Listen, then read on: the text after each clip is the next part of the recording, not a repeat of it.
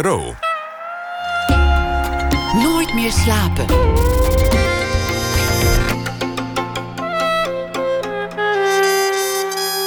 Met Pieter van der Wielen.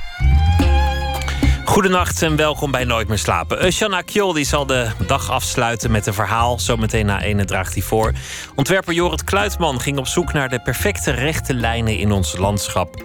Fratello en Sorella heet het boek. Een culinaire correspondentie tussen broer en zus Karen en Frans van Munster. Hij vanuit Italië en zij vanuit Nederland. Een boek met recepten, brieven en foto's. En het werkt ook leuk als je helemaal niet kookt, gewoon om de eetlust op te wekken. Karen is de gast na ene. Maar we beginnen komend uur met uh, Arthur Japin. Koya heet het nieuwe boek. Geïnspireerd op een dove jongen die onder de hoede kwam van de gebroeders Tchaikovsky, Modest en Piotr Ilyist. De laatste, de beroemde componist, die sterft, officieel aan de cholera, maar er is reden om aan die toedracht te twijfelen. Elementen die in eerder werk van Japin terugkwamen, zitten ook in dit boek. Een historische achtergrond, het buitenstaanderschap, mensen die hun gebrek tot deugd maken, Arthur Chapin werd geboren in 1956, begon in het theater, schreef vele succesvolle boeken, waaronder De Zwarte met het Witte Hart, Een Schitterend Gebrek, Vaslav en De Gevleugelde. En dat is nog maar een kleine greep uit het uh, oeuvre. Arthur Chapin, hartelijk welkom. Dankjewel. Zo'n zo verhaal, hoe komt dat op je pad? Dit, um, nou, het, ik vergelijk het altijd met, met een soort verliefdheid. Uh, het, het, de vlam slaat over. Van het ene moment op het andere dat je denkt, oh ja, Oh, leuk. Oh, weten. Ik wil weten wie, wie dat was en waarom die. Dus nieuwsgierigheid. En, uh, je, je komt zo'n jongen ergens tegen in een boek. In, een, in een verhaal. In dit, in dit geval was het. Uh, ik las over Pieter Scheffer, de toneelschrijver. die Equus en Amadeus heeft geschreven, grote stukken. En hij was overleden. En iemand schreef ergens wat jammer dat hij er nooit toe gekomen is. om dat grote plan wat hij altijd had. om uh, een stuk te schrijven over de broers Tchaikovsky. En ik was me helemaal niet bewust van een broer Tchaikovsky. Waarom zou hij geen broers hebben? Maar ik, ik ging het lezen. Ik denk, wat zou dan zo'n man die zulke stukken schrijft... wat zou die daarin vinden?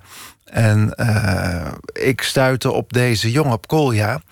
Uh, vast niet waar Scheffer mee bezig was... maar hij viel me op. En met name omdat hij 17 eh, jaar lang met de Tchaikovsky's is opgetrokken. En hij was doof. En dat triggerde hem het eerst. Ik denk, doof zijn in een wereld waarin alles om muziek draait. Iedereen is altijd bezig met, uh, met nootjes en, en muziekinstrumenten. En je hebt geen idee waar het over gaat. Dat was het eerste. Uh, daarom ging ik over hem doorlezen. En toen kwam ik erachter dat hij uh, heel erg goed leerde spreken. Dankzij Modest, die dus 17 jaar lang zijn opvoeder is geweest. En uh, goed leerde liplezen. En zo goed dat je in een gesprek niet direct merkte dat hij je niet hoorde. En uh, doorlezend uh, kwam ik op het eind van Tchaikovsky's leven. Uh, ik wist dat er een mysterie was rond zijn dood. dat daar veel verzwegen is geweest. Nou ja, stilte kent voor een dove geen geheimen. Dus Kolja was een ideaal figuur om, om daar als een soort speurder in te plaatsen. En toen bleek ook nog dat de allerlaatste brief die Tchaikovsky ooit geschreven heeft... de dag voordat hij ziek werd en ster, stierf... was geschreven aan deze jongen, aan deze doofstomme jongen die zich op dat moment in de Oekraïne bevond. En hij zei, kom snel hierheen. En uh, hij kwam net te laat. Hij kwam op de dag dat Tchaikovsky was gestorven. En uh, in het boek gaat hij op zoek naar, uh, naar de ware toedracht. Want cholera is misschien niet het meest geloofwaardige verhaal. Nee, meteen dezelfde dag al werd eraan getwijfeld in, in Petersburg. De volgende dag in de kranten zeiden ze... nou, dit, dit kan eigenlijk niet waar zijn, er is iets anders aan de hand. Uh, Rimsky-Korsakov kwam, uh, kwam bij het dode lichaam. En nou, er heerste cholera in Rusland op dat moment. Dus in die zin had het gekund. Uh, niet in het soort kringen waarin Tchaikovsky verkeerde... want het ging vaak om slechte hygiëne. Maar als iemand er dan aan stierf... dan moest dat lichaam ogenblikkelijk werden verwijderd. Alles moest worden ontsmet. Het moest worden verzegeld in een lode kist. En je mocht er absoluut niet meer bij komen. En Tchaikovsky lag gewoon drie dagen thuis op bed. En Rimsky-Korsakov en die ziet gewoon dat ze hem op zijn mond kussen nog. Uh, nou, niemand werd er ziek van, want dat zou dan gevolg hebben moeten zijn geweest. En bovendien, niemand zou dat doen. Uh, en dan ook nog eens dat uh, zou gebeurd zijn door een glas... wat hij de dag tevoren had gedronken. Een glas bedorven water. En dat kan gewoon medisch niet. En daar zitten drie dagen, moeten daartussen zitten... voordat je überhaupt ziek kan worden. Dus de speculatie is begonnen. Is het dan moord? Is het zelfmoord? Is het vergiftiging? Is het een, een ander verwaarloosde ziekte die hij heeft verzwegen? Dat gaan we lekker niet. Uh, gaan we, gaan we niet onthullen wat het is. Maar Kolja probeert erachter te komen. En het, het, het bijzondere van een, een dove hoofdpersoon is dat hoe goed je ook leert liplezen en hoe goed je ook kunt meegaan in een gesprek, een dove iemand zal altijd 30% 40% van een gesprek of van wat er omheen gebeurt niet meekrijgen van nature, maar moet uh, via allerlei andere signalen proberen dat raadsel van wat gebeurt me nou precies, wat zeggen mensen, daar hebben ze het over, op te lossen. En uh, hij is daar heel erg vaardig in natuurlijk. Dove mensen moeten dat wel. Doof zijn is doorzetten, zegt Kolja ergens. Uh, en hij wil dat raadsel oplossen. En hij heeft natuurlijk een aantal, aantal dingen gegeven hem een voorsprong. Want mensen zijn er niet op bedacht dat op grote afstand hun lippen zijn te lezen. En uh, zijn niet bedacht op zijn vaardigheden. Dus in die zin heeft hij een. En dat is natuurlijk het aardige. Dat is bij mijn figuren vaak dat juist hetgeen wat ze apart maakt en wat ze anders maakt dan anderen, geeft ze uiteindelijk een voorsprong op de dingen. De achterstand wordt een, een voorsprong, bijna bijbels. De laatste zullen de eerste zijn. Mensen maken van hun kracht, uh, halen hun kracht uit hun zwakte. Het schitterende ja, gebrek. Het schitterend gebrek, ja. Dat, daar is de duidelijkste Lucia achter haar sluier... die veel meer van de liefde begrijpt, juist omdat ze mismaakt is. Veel meer begrijpt dan Casanova met al zijn prachtige avonturen. En kleine mensen in de grote wereld. En uh, nou, de zwarte met het witte hart in de Nederlandse maatschappij. En mensen, altijd die buitenstaanders, die uh, hun kracht moeten zoeken en hem vaak ook vinden.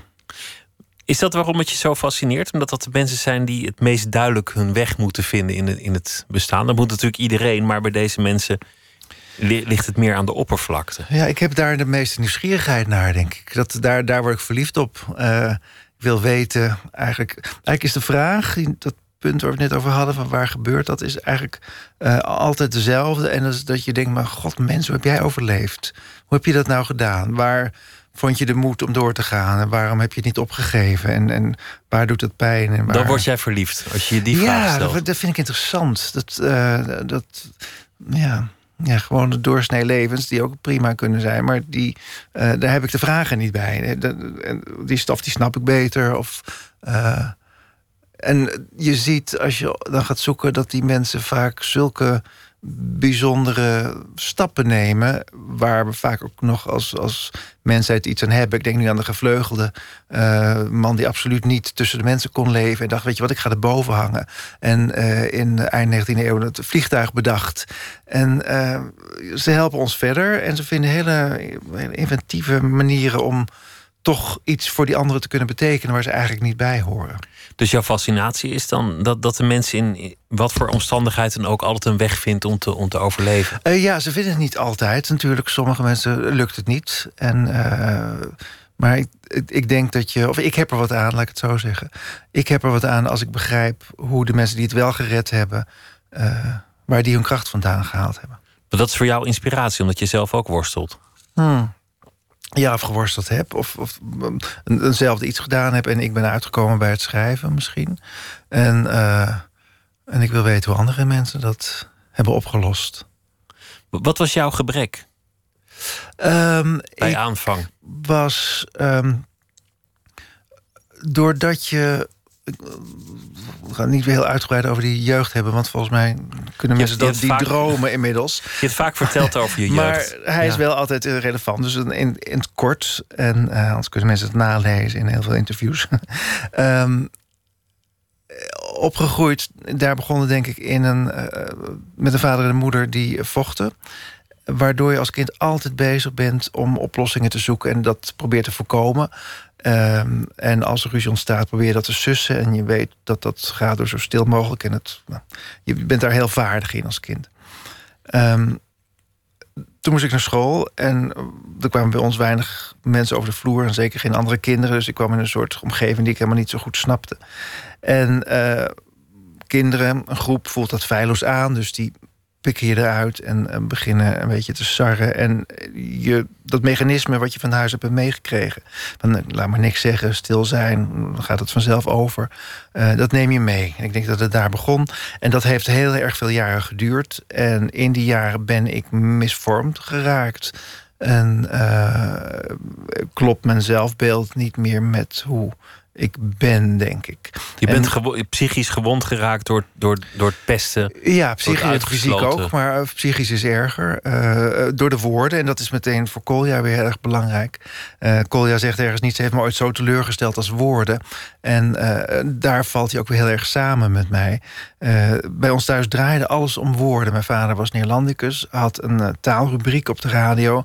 Hij deed wat Pauline Cornelissen nu doet. Dus gekke taalfouten tot een stukje maken. En uh, waar ook boekjes van. Heel populair. Mensen vragen me soms nog, zijn ze nog te koop? Nee, ze zijn niet meer te koop. Maar um, alles was op taal gericht. Dus als klein kind, ik zocht je mee naar onderwerpen voor zijn rubriekjes. En nou, je wist hoe belangrijk dat was.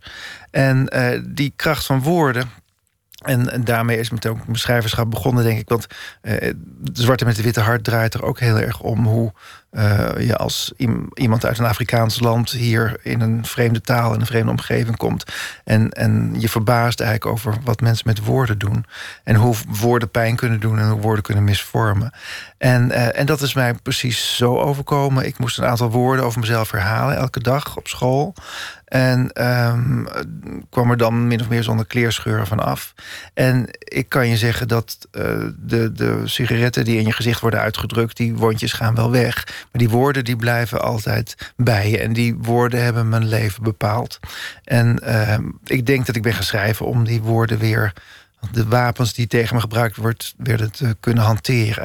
En uiteindelijk is dat mijn achterstand, is mijn gebrek, is daarmee mijn voorsprong geworden. Want dat is wie ik nu ben. Want, want, waar sommige mensen zeggen schelden doet geen pijn. Ja, bij jou deed het bij uitstek wel pijn, om, om, juist omdat taal niet iets onschuldigs was. Ja, nou, nou, ik denk dat iedereen wel weet dat schelden wel pijn doet. Het is stoer om te zeggen van uh, schelden moet mogen... maar dat is uh, in mijn optiek niet zo.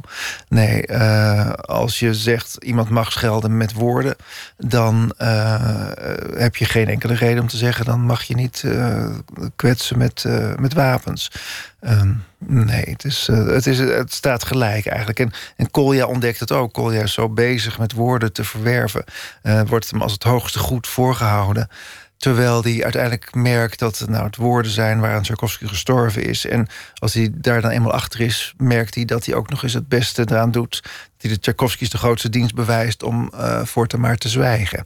En geen woorden te gebruiken daarvoor. Dus... Hij leert spreken, maar hij leert ook zwijgen. En dat is misschien nog wel een groter goed. Zwijgen vind ik sowieso een grote goed. Het is heel lastig, want we zitten in een radiostudio. Maar, uh, we kunnen het wel doen. We kunnen het wel doen, ja. Net zoals, uh, hoe heet het, 4 minuten 33 van, uh, hoe heet de componist? Philip Glass was het toch? nee, nee. Nee, nee of is die ander? Nou ja. maar in ieder geval, ik denk dat haken mensen af. En dat is ook goed. We zijn hier om te praten, dus dat doen we ook. Maar het, het, het klinkt alsof, alsof je deze therapie al gehad hebt als je vertelt over je jeugd, dan, dan, dan, dan, zeg je dat zo kort en bondig. Bijna, bijna alsof je. Dat is wat interviews doen. Interviewen. alsof je de kosten probeert te Jullie zijn mijn therapeut. Ja, ja, maar het lijkt wel alsof die pijn er niet meer zit, zoals je het nu vertelt. Want je kunt het ehm, zo goed uitleggen dat ik denk, nou, daar, daar gaat hij niet meer onder gebukt. Um, nee, maar nou, dat. Dat is het gekke met. Um, Nee, laat ik een voorbeeld geven. Als, als ik een boek geschreven heb waar zo verschrikkelijk veel in zit, ga ik lezingen geven. En dan op een gegeven moment na de twintigste, dertigste lezing over dat boek, uh, heb ik een aantal fragmenten die ik voorlees. En ik heb het verhaal wat ik op zo'n avond vertel. En als iemand daarna vraag naar iets wat daar buiten valt, dan verrast het me. Ik denk, oh, staat het ook in het boek? Dat, dat vergeet. En het eigenlijk hetzelfde gebeurt met interviews. Ja, bij mijn eerste interview ooit met de Zwarte met Witte Hart heb ik over de jeugd verteld. En vervolgens uh, elk boek opnieuw. Het is ook steeds relevant, want die boeken komen voort uit wat er vroeger gebeurd is.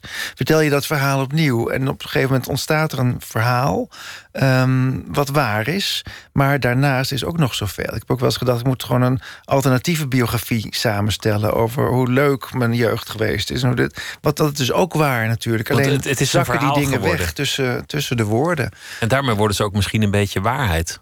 Doordat je iets vaak vertelt in een bepaalde volgorde, met een bepaalde duiding, wordt het ook een soort werkelijkheid. Ja, maar het was wel de werkelijkheid. Maar ik heb er een vorm aan gegeven. Ik, ik heb enorm behoefte aan verhalen in alles. Als ik een schilderij zie, uh, ook een modern schilderij... dan moet ik een verhaal in kunnen leggen. Het hoeft niet het verhaal te zijn wat ooit bedoeld is... maar ik moet er een verhaal bij hebben. Dan, dan kan ik iets met, met, dan kan ik het toelaten, dan kan ik het begrijpen, dan kan ik erin meegaan. En dat is eigenlijk met mijn eigen leven ook zo. Ik snap het beter wanneer het uh, een vorm heeft. Dat doet iedereen, denk ik. Een verhaal maken van zijn bestaan, van zijn, van zijn, van zijn leven, van, van zichzelf. Ja. En verhalen waren waarschijnlijk voor jou als kind ook de plek waar het het veiligst of het leukst was. Ja, de, de, zeker theater. Uh, de verhalen die daar verteld werden. En vooral door de vorm. En uh, uh, wat een theater, of zelfs een bioscoopzaal eigenlijk, maar een theater met name, omdat je daar harder voor moet werken. wat fijn is, is de afspraak van de club mensen die daar samenkomt. De acteurs aan de ene kant en het uh, publiek aan de andere kant. Dat je met elkaar afspreekt, nou, wat, we gaan iets doen wat helemaal niet waar is... maar we doen gewoon nu voor de komende twee uur alsof dat wel zo is. En daar had ik enorm veel aan. Want als ik uh, had moeten geloven dat de wereld zoals die me werd gepresenteerd, als dat, dat dat de waarheid was, dat dat alles was wat er is, dan had ik het niet gered. Maar er was vaak s'avonds, omdat mijn vader uh, recensent was en uh, vaak kaartjes had voor de Schouwburg in Haarlem. En ik mee mocht, uh, zag ik daar ook een, zag ik daar een alternatieve wereld. En ik dacht, oh, maar dat kan ook. Je kan ook gewoon afspreken, weet je wat, wat er buiten gebeurt, daar gaan we even niet over hebben. We maken gewoon voor een paar uur een eigen maken we zelf iets. Zo zou het ook kunnen zijn. Zo is het nu even. Ja, en ik heb ook best wel geleerd om daar misschien wel nou, meer waarde is. Dat klinkt alsof ik totaal wereldvreemd ben. Dat is niet zo. Maar minstens evenveel waarde aan te hechten als, uh, als wat er buiten die schouwburg of fantasie of roman of film of wat het dan ook is, wat daar buiten gebeurt. Waren dat ook de momenten dat het leuk was met je vader? Uh, ja, ik. Hij, stierf toen ik 12 was en of net 13 was geworden. Um, dus ik heb hem niet lang genoeg gekend en ook dat is een verhaal geworden. Je uh, vader is een verhaal geworden. Ja, het, dat deel. Um, en er moeten leuke, best heel veel leuke dingen zijn geweest. Uh, ik had uh, weer een jaar of tien geleden een gesprek met Joost Zwageman over vaders en, en over zelfmoord. En hij eindigde en hij zei: Weet je nou nog iets leuks over je vader? En uh, ik zei, nou eigenlijk niet. En toen was hij weg en langzaam maar zeker kwam, kwamen daardoor dingen naar boven. En hij heeft natuurlijk wel mij die liefde voor taal gegeven. Mijn moeder trouwens ook. En uh, me vroeg meegenomen naar musea. Ook zo'n plek waar de werkelijkheid niet direct over de drempel mee naar binnen loopt. Uh, dus hij heeft me wel die wereld getoond. Dus daar ben ik hem ook erg dankbaar voor. En langzaam zeker kwamen er wel weer leuke dingen naar boven. Ik denk dat dat het moment was waarop ik dacht... ik moet ook gewoon eens een alternatieve vader, uh, vaderverhaal maken. Want dat is even geldig. Het ene verhaal sluit het ander natuurlijk niet uit. Nee. Het hoeft niet een absolute waarheid te zijn van de goede vader of de slechte vader. Of de vader die jou sloeg of verwaarloosde. Of, nee, hij sloeg mij overigens niet hoor. Hij sloeg mijn moeder, niet, niet mij. Dat vind ik nog wel belangrijk om te vermelden. Ja. Indirect slaat hij jou daarmee natuurlijk, natuurlijk ook. Maar, ja, maar... Ja, maar ja, mensen zitten ook in situaties waarin ze uh, soms niet anders kunnen. Dat snap ik ook. Die, die zelfmoord heb je, heb je wel eens als een bevrijding omschreven. Ja. Ja, hij, is, uh, hij heeft dat precies op het juiste moment gedaan voor mij. Als hij langer had geleefd en die situatie langer had voortgeduurd, had ik daar veel meer last van gehad. En um, hij heeft dat. Uh, ik ben voorzichtig met dit verhaal. Ik heb dit verhaal eh, zowel aan Joost verteld als aan Wim Brands. Uh, dus ik ben een beetje voorzichtig met dat verhaal. Maar ik ben. Uh, ik, ik ben daar, en mijn moeder ook niet, we zijn daar niet slechter van geworden. Omdat die situatie ophield? Omdat de situatie ophield en, en er een soort voor ons bevrijding bestond van die situatie. Zowel voor haar als voor mij. En mijn moeder bloeide helemaal op. werd een totaal andere vrouw. En maar goed, dat maakt het drama voor hem niet minder. Je, je noemt uh, jouw zwagerman en, en Wim Brands.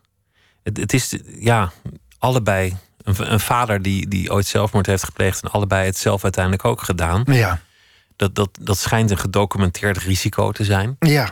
Het, het schijnt uh, de grote risicofactor zelfs, geloof ik, te zijn voor, uh, voor, voor zelfdoding. Hoe ver heb jij dat altijd van je af kunnen werpen? Heel ver. Uh, ik had gezegd, nou dat overkomt me niet. Uh, meteen toen mijn vader overkwam, meteen mijn dertiende wilden ze allemaal naar psychologen hebben. En ik zeg, nou nee, ik had gezien hoe, psychiater, hoe slecht psychiaters op hem gewerkt hadden. dus dat heb ik nooit gewild. En ehm, toen Joost me daarna vroeg, het interview wat hij in zijn boek over zelfmoord heeft opgenomen, um, was het ook nog ver van me. En hij had het over die troostgedachte. Um, je veroordeelde het zelfs in dat interview. Oh, dat weet ik niet meer. Oh ja, je, wat zei je, ik? Nou, je, je zei eigenlijk iets dat erop neerkwam in, in mijn woorden dan nu... Dat, dat je het eigenlijk ook wel een streek vond, dat je het eigenlijk niet kon maken. Ja, ja, maar dat vind ik, dat vind ik eigenlijk nog steeds wel. Ja, ja ook al pakt het in ons geval goed uit. Uh, je maakt er altijd slachtoffers mee, al zijn het maar de mensen die je vinden. Uh, dus dat, dat, de, voor, ik voordeel niks, denk ik, maar ik, ik vind het nog steeds niet kunnen voor mezelf. um, maar goed, dat is veranderd, want ik raakte in een depressie een aantal jaar geleden, uh, in 2012. En um, uh, toen kreeg ik die gedachte wel. En uh, ook vrij langdurig en best wel gevaarlijk. En um, waarom ik het niet gedaan heb, eh, is precies daarom. Omdat ik denk, de uitkomst van mijn leven kan niet zijn uh, dat ik uh, meer verdriet veroorzaak. Uh, als er iets is in mijn leven wat ik doen moet, dan is het het verdriet wat er was, waaruit ik ontstaan ben, neutraliseren. En de pijn die daarbij hoort, mee in mijn graf innemen en niet doorgeven aan een kind of doorgeven aan iemand anders. En diezelfde gedachte heeft me in leven gehouden. En nu uh, is de depressie voorbij en uh, gaat dat goed. Maar hoe komt zoiets? Hoe, hoe gaat zoiets? Waar het bestaat, zo'n zo doodsverlangen?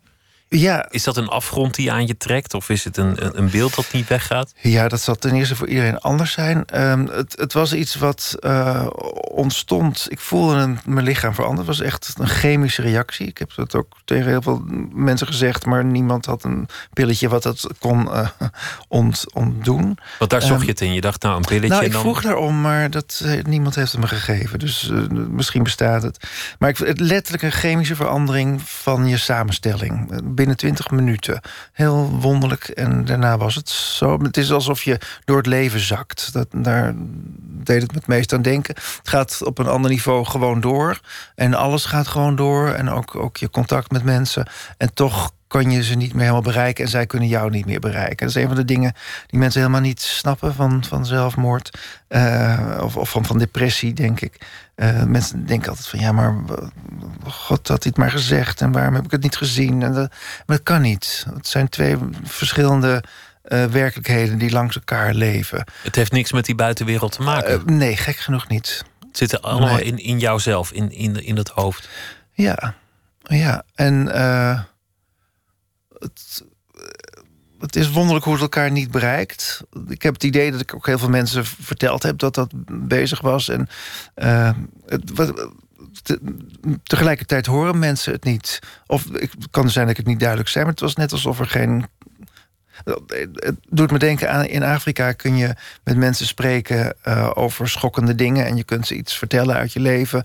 En uh, wat choqueert, maar ze gaan erop in. Je kunt een hele avond praten. En de volgende ochtend bij het ontbijt refereer je eraan. En dan weten ze niet dat dat gesprek heeft plaatsgevonden. En dat is niet dat ze denken ik, heb het niet, ik wil het niet weten, of ik wil het niet over iets anders praten. Nee, ze hebben het letterlijk niet gehoord. Het is niet gebeurd. Het is letterlijk taboe. En dat iets dergelijks ervoer ik bij het spreken uh, daarover. Uh, wonderlijk. En dat is niemands schuld. En dat, dat is gewoon het feit. Sterker, um, we het over Joost. Um, iemand vertelde mij een aantal dagen voordat hij stierf Um, er zou een nieuw boek uitkomen. En hij zou woensdag bij de Wereld Draait Door zitten. Het gesprek was op zondag. En iemand zei, ja, tenminste als hij het haalt. Uh, en diezelfde persoon, toen het gebeurd was... zei dat hij volslagen, volslagen verbijsterd was. En dat niemand het aan zag komen. En dat hij geen idee had. En het komt omdat mensen kunnen die gedachten niet toelaten. Terwijl hij mezelf verteld had dat het ging gebeuren, bijna. En dat, dat, dat, het zijn gescheiden werelden. En de ene is de wereld van de levenden, en dat is heel goed, dat moet ook, want ze moeten ook leven. En de andere wereld is de wereld waarin de, waarin de dood al aanwezig is. Want de dood was bij jou al aanwezig? Ja. Die liep met je mee? Uh, ja, heel duidelijke aanwezigheid. Ja. Verlangde je er ook naar? Um, nou ja, niet naar rust verlang je of zo. En daar is een, iets wat je die rust kan geven. En dat lokt heel erg. Ja, ja maar goed. Maar je, je de, liefde ook, houdt je in leven. Want je wil dat niemand anders aandoen. Dat, je, ja. dat, dat, dat suggereert dat er toch een soort discipline is die je zelf hebt getoond door het niet te doen. Dat, je, dat, je, dat er iets in jou nog sterker was dan. Nou ja, wat ik, wat ik zei, dat, dat, dat ik dat alles voor niks zou zijn geweest als je het leven uitstapt en achterlaat met meer verdriet dan waarmee je er binnengekomen bent. Uh, dat kan niet de bedoeling zijn.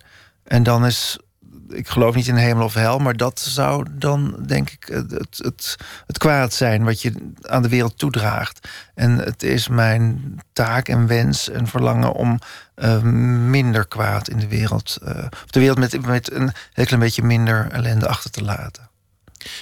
Het was geloof ik Camus die dat ooit zei. De, de enige belangrijke vraag in de filosofie is, is dat. Staan op die afgrond en denken, zal ik springen of niet? Mm. Maar hij bedoelde dat als een filosofisch gedachte-experiment. Volgens mij heeft hij zelf nooit op die afgrond gestaan of, of met die neiging geworsteld. Voor jou geldt dat nu wel. Want je zei, ik heb het overwonnen. Ik, ik, hmm. die depressie is voorbij. Betekent dat dat je dan nu een, een, een helderder beeld hebt van waar je leven over gaat? Hmm. Ja, misschien wel. Een aantal dingen zijn. Ik kan ze niet 1, 2, 3 benoemen, maar een aantal dingen worden minder belangrijk. Um, je denkt meer. Nou, dat is niet waar. Ik wou zeggen, je denkt meer over de essentie. Nou, dat klinkt ontzettend interessant. Maar dat is helemaal niet per se waar. Maar um, een klein beetje laconieker word je misschien. Dat is het. Hoofd- en bijzaak zijn, gebeuren. Ja. zijn gescheiden. Ik, ik, kreeg, ik kreeg de neiging om tegen je te zeggen... ja, maar je, je, je maakt prachtige boeken... Je hebt een eigen publiek die je op handen nee, maar het heeft niets te maken met. Je hebt twee geliefden met wie je samenwoont. Je hebt, je hebt zoveel. Nee, maar... Mooie, maar dat is ook het dwaze ervan natuurlijk. Maar dat heeft niets met succes of geluk of, of liefde of wat dan ook. Of liefde. Heeft het helaas. misschien met liefde dus wel, want dat is, de, dat is dan de lifeline. Um, maar uh, het heeft niks met je leven te maken, dat is het. Uh, de depressie heeft niks met je leven te maken. En het hele leven gaat gewoon door met leuke dingen en met uh, bouwen aan een, aan een huis wat we ergens hebben. En gewoon alles gaat gewoon door. Maar het heeft niet met je leven te maken, dat is het. Het is iets, het heeft met je dood te maken. Het is eigenlijk heel logisch. Ja. En is dan gewoon een chemische uh, samenstelling van, van je brein? Gewoon een, een, Ik heb een dysfunctioneel stofje. zo ervaren, ja. Niet alleen van mijn brein, maar het totale lichaam. Ja, het hele... Ja. Ja. Maar het is, eigenlijk gewoon een ziekte, denk ik. Het is net als een, als een botsing en je moet een aantal jaar herstellen daarvan. Was er een moment dat je wist dat je, dat je had gewonnen? Uh, vorig jaar december durfde ik te zeggen. Uh, nee, zeg ik dat goed? Ja, nee, anderhalf jaar geleden al durfde ik wel te zeggen dat het over was. Maar ik durfde er nog niet op te vertrouwen. En, en nu sinds uh, december wel, ja. Ja, ja dus, dacht ik, nu zit het anders. goed. Ja, ja. Het is alsof je jezelf een beetje opnieuw uitvindt. Dat is het. Geen die je was, die is er eigenlijk niet meer. En je moet opnieuw beginnen met uh, jezelf weer samenstellen uit allerlei dingen die om je heen zijn. En die zijn er gelukkig en die zijn mooi en goed. En uh, daar maak je een nieuw iemand van. Waar de andere, niemand zal het verschil merken misschien, maar jijzelf wel. En, en hoe zit je hier dan nu? Is dat, is dat een gevoel van euforie? Of, of, is, het, of is het meer wankel? Mm, nee, geen van beide. Uh, in rust. Ja. Ja, in, nee, kalm. Geen van beide. Niks, niks. Niks groots? Nee, niks groots. Nee, gewoon een rustig voortgaand leven. Ik, enorme behoefte aan, aan stilte en kalmte, maar dat heb ik altijd wel gehad. En uh, zolang ik die kan vinden, is dat goed. Nou, je hebt wel een, wel een gevaarlijk beroep natuurlijk ook als schrijver. Omdat je, dat je die stilte en kalmte is natuurlijk ook juist de leegte waarin gedachten kunnen gaan, uh, gaan op. Omdat Ja, je in maar- dat hoofd zit. Je, je, Ja, je leeft dat- in, in dat bolletje. Dat is waar, maar dat hoofd is op zich wel een hele fijne plek om heen te gaan hoor. Daar is wel. eh, dat, dat is niet. eh, zelfs gek genoeg, denk ik, in die minder goede jaren. Weet je, ben je daar toch thuis. We gaan luisteren naar Tchaikovsky, omdat, eh, omdat het boek daar ook over gaat. En dit is eh, gezongen door eh, de beroemde diva Anna Netrebko.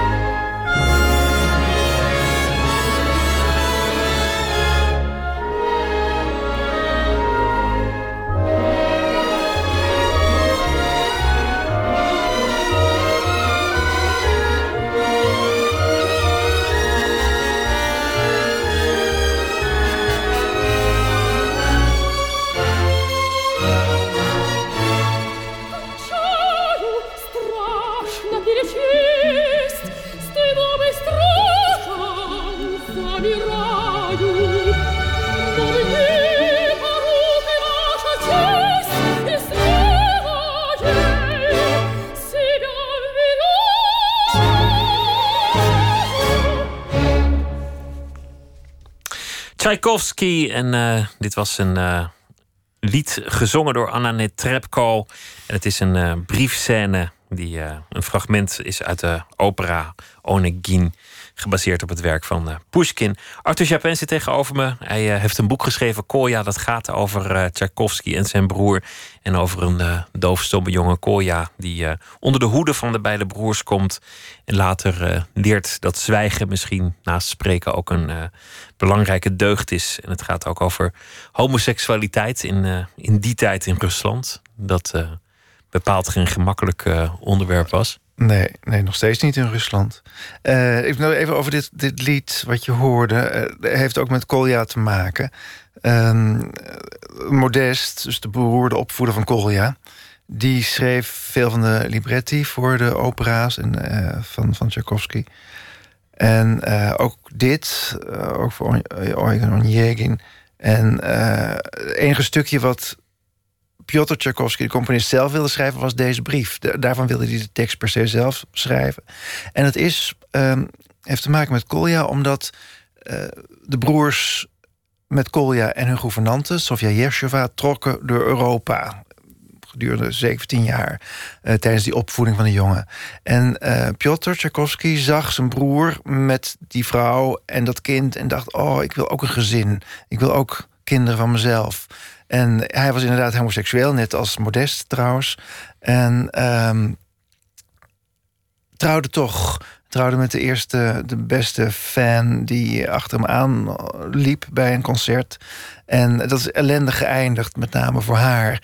Uh, hij was met name doosbang voor de huwelijksnacht en hier ook nooit voltrokken. En zij is uiteindelijk geëindigd in een gesticht. En uh, toen kwam deze opera en hij zag zichzelf als Onjegin... die uh, hier Tatjana, de vrouw die de brief schrijft... volledig te gronden richt. En hij vereenzelligde zich daar zo mee. Hij zegt, nee, ik wil haar brief schrijven... waarin ze zegt van, ik heb gedronken van het magische gif van verlangen. Uh, wat natuurlijk ook weer ja, uh, met, met zijn levensverhaal uh, te maken heeft. Maar goed, dus vandaar dat, we, dat, dat, ik fijn vind dat we dit fragment konden horen. En een mooie stem natuurlijk, mm. die, die net Trepko. Die, die homoseksualiteit is, is ook iets dat, dat in veel van jouw boeken terugkomt. Bij, bij... Nou, toevallig in de laatste drie. het is gek genoeg op een bepaalde manier een onderwerp wat me niet zo interesseert. Uh, om, dat is niet het onderwerp waar ik vragen bij heb. Waar ik nieuwsgierigheid bij heb. Want ik ben homoseksueel en ik snap wel hoe dat werkt. En je hebt dus er nooit die mee vraag heb ik er nooit bij. Nee, eigenlijk niet. Nee, nee, ik ben opgegroeid in die heerlijke vrije jaren 60 en 70. Waar, waar ik, ik, had problemen, maar dat was niet een van de problemen. Nee, iedereen was vrij om te doen wat hij wilde. Dat kun je nu al bijna niet meer voorstellen. Maar, uh, dus dat was nooit een probleem. Maar... Uh, het is toevallig inderdaad zo dat de laatste drie boeken... Eh, is het een, voor de figuren in de 19e eeuw natuurlijk... was het vaak wel een probleem en een groter probleem dan, dan nu. Uh, die hebben daarmee te maken, ja. Het werd door sommigen zelfs als een activistisch boek gelezen. Ik, ik haalde dat er niet zo uit, moet ik, moet ik je bekennen. Nee. Dat activisme. Nee, dat is ook helemaal de bedoeling niet hoor. Uh, maar er is natuurlijk wel, maar dat is eigenlijk met allemaal historische romans wel. Is altijd een, een link met het, met het heden. Dingen die nu gebeuren, kun je, vind ik ook wel, wel, interessant. Ik, ik leef nu, dus uiteraard bekijk ik, kijk ik door de bril van nu. Dus zie ik dingen zich herhalen in de loop van de eeuwen. En wat hier heel duidelijk is, dat zijn de, de kampen waar uh, groepen mannen worden heen gebracht om ter dood te worden veroordeeld of, of gemarteld of, of te verdwijnen in die kampen, zoals in Tsjetsjenië op dit moment. Die waren er in Tchaikovsky's tijd ook. En dat was een van de uh, angsten die mensen hadden. Uh, kort voor Tchaikovsky stierf was het, het hele Alexandrinsky theater werd overvallen. En alle acteurs en alle medewerkers die homoseksueel waren... die werden naar Siberië gebracht en zijn inderdaad nooit meer teruggevonden. En ja, dat gebeurt dus nu opnieuw, dankzij Poetin. Het is over de hele wereld, denk ik, een, een droeviger tijd om, om een andere geaardheid te hebben dan de tijd waarin jij uh, uit de kast kwam. Uh. Ja, ik heb een enorm geluk gehad. het is in 75 landen, 75 landen staat de doodstraf er nog op. Hè? dat was vroeger denk ik niet beter en niet anders. Maar dat wij in ons vrije leven kunnen ons dat niet goed voorstellen, maar we moeten er wel bij wel bij stilstaan. 75 landen. Dus daar moet nog wel het een en ander gebeuren. En uh, acceptatie zal er nooit helemaal zijn, nergens denk ik. Uh, maar, uh, enfin. Enfin. Dus als... daar, in, in die zin lezen sommige mensen het als een, als een, als een boek waarin, ja, waarin die actualiteit een rol speelt. Je ben, jij bent soort van monogaam, maar met, met twee mannen. Je, hebt, je hebt mhm. eigenlijk een soort van huwelijk met, met z'n drieën. Ja, ik heb mijn eigen gezin weer bedacht. Ja, wat de eerste keer niet gelukt is, helemaal. Uh, probeer ik nu wel goed te doen. De hechtheid die er thuis niet was, die heb je voor jezelf gecreëerd. Ja, ja. Hoe, hoe gaat zoiets? Uh, je houdt eerst heel veel van iemand en dat blijf je doen. Uh, en dat was mijn eerste partner, is mijn eerste partner Lex, met wie ik nu 38 jaar ben. En ik, Zwarte met Witte Hart kwam uit in New York bij Knop. En ik was daar een tijdje. En uh, de assistent van mijn uitgever daar, uh, die was eigenlijk verliefd geworden op mijn foto al. en uh, die paste heel erg bij ons. Dus mijn eerste impuls was, ik denk, oh, ik moet Lex bellen... dat er nog zo leuk iemand rondloopt. want je deelt alles met elkaar op dat moment al 21 jaar. Dus ik denk, oh, wat leuk. Oh, dat moet hij weten. En nou, zo begint het. En ze bleken ook goed bij elkaar te passen. En uh, inmiddels is uh, Ben uh, eh, 17 jaar, van, morgen of overmorgen. Op de 23ste is hij, wat is, ik weet niet hoeveel, wat de datum is. Maar op de 23ste zijn we 17 jaar. Met, is Ben erbij gekomen, ja. Dus dat is ook alweer zo lang. En in het begin dacht ik ook, ja, ik vond zelf ook, want je weet niet precies hoe dat, je hebt geen voorbeelden. ik denk, ja, ik moet het mensen ook wel uitleggen hoe het zit. En en inmiddels is er eigenlijk weinig uitgelegd. Het is gewoon een normaal gezin waarin iedereen uh, normaal functioneert. En er is niet zo heel veel bijzonders aan. Hoe is het anders dan, dan met z'n tweeën? Um, nou, niet zo heel anders. Um, wat er anders aan is, is dat ik. Uh, als je van één iemand houdt. Dan. Kijk, je weet pas dat je van iemand houdt als je het leven van die ander uh, kostbaarder is dan je eigen leven. Dus dat je bang bent iemand te, te verliezen. Uh, en uh, ik heb twee mensen te verliezen. Dat is het eigenlijk. er is ook wel eens iemand geweest die zei van. Nou, is makkelijk als er één doodgaat, dan heb je er nog één over. Maar zo is het juist eigenlijk niet. Het is juist andersom. Je bent kwetsbaarder geworden. Ja. Nog kwetsbaarder. Ja, ja dat, dat is wat er echt anders is. En de banale kant van jouw sokken aan mijn kant van het bed, wanneer leer je het nou eens? Dat, dat heb je dan nu. Ja, dat had ik met Lex ook al niet. Dus dat, we zijn gewoon sloddervossen en we laten het gewoon. gewoon heel veel sokken ja, naast Nee, daar heb ik geen. Uh... Nee, ja, er zullen wel van dat soort dingen zijn. Maar dat wijst zich dan ook gewoon. Kijk, als je van iemand houdt, dan wijst zich dat vanzelf. Dan zijn daar geen onoverkomelijke dingen bij. Nee. Het mooie is, dat, dat heeft ook een soort verwantschap met je boeken. Je, je schrijft over mensen met een, met, met een moeilijk begin, of in ieder geval een bijzonder hmm. Eh, begin, die hun eigen oplossing vinden en daardoor erachter oh, komen hoe te leven. En dat, dat is ook al bijna per definitie niet orthodox. Ja, nee, dat Omdat het begin al niet orthodox was. Nou, het hele was. fijne van uh, niet in die groep mogen horen als je klein bent, is dat alleen maar eng en wil je graag veilig zijn en wil je er graag wel bij horen. Maar je mag niet meedoen met hun regels. Je mag niet leven zoals zij. En het grote voordeel daarvan uiteindelijk is dat je ook aan geen van die regels meer hoeft te voldoen. Dus je kunt zelf kijken, eh, zoals ik mijn fantasie moest gebruiken om, om ja, om, om te overleven, moet je ook je fantasie gebruiken om je leven in te richten. En dan blijkt er zo verschrikkelijk veel meer mogelijk dan mensen je vertellen. Op heel veel gebieden was gedacht om daar een, een, boek van te publiceren, een lijst van alle leugens die mensen je voorhouden, alle onzin die je verteld wordt. En een daarvan is dat je maar één partner zou kunnen hebben. Uh, dat is dus niet zo. En uh, ik snap wel waarom dat ooit ontstaan is, omdat mensen een soort dwang nodig hadden. Om, gezinnen moesten veilig zijn. Zo. Maar goed, dat hoeven wij allemaal niet.